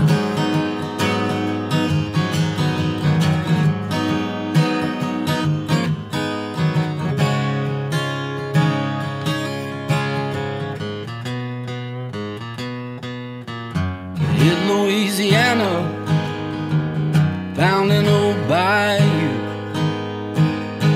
I tossed out the hammer, oh, in these old work boots. I'm gonna shave my face, I'm gonna ditch my car, oh, yeah, I'm gonna roll down my sleeves and cover up these scars. Close my eyes, I still hear the screaming every night. Wide awake, still dreaming. Leaving nothing but the fire on the blacktop. Voodoo blue, white smoke rising in my rearview. Got the hounds on my heels, your blood in my track. And once you go to hell, boy, you can't come back.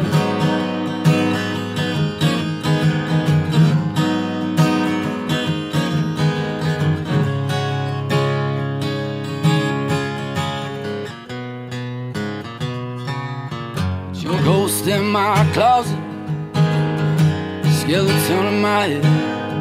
Oh, we both want to haunt me until I'm dead. But I could ride out west, I've been off freight train, yeah, through the end of the line. Never be the same. Close my eyes, I still hear the screaming every night. Wide awake, still dreaming.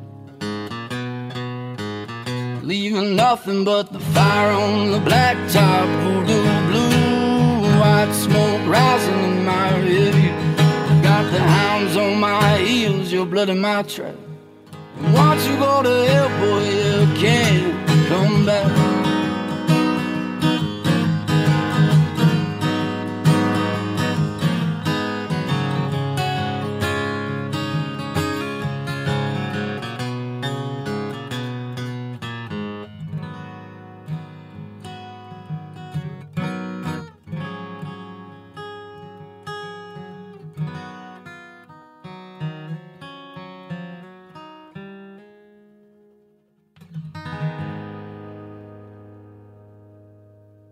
All right. Goose bumper. Thank you, man. Oh, Thank you. Have a sip of this drink. nice.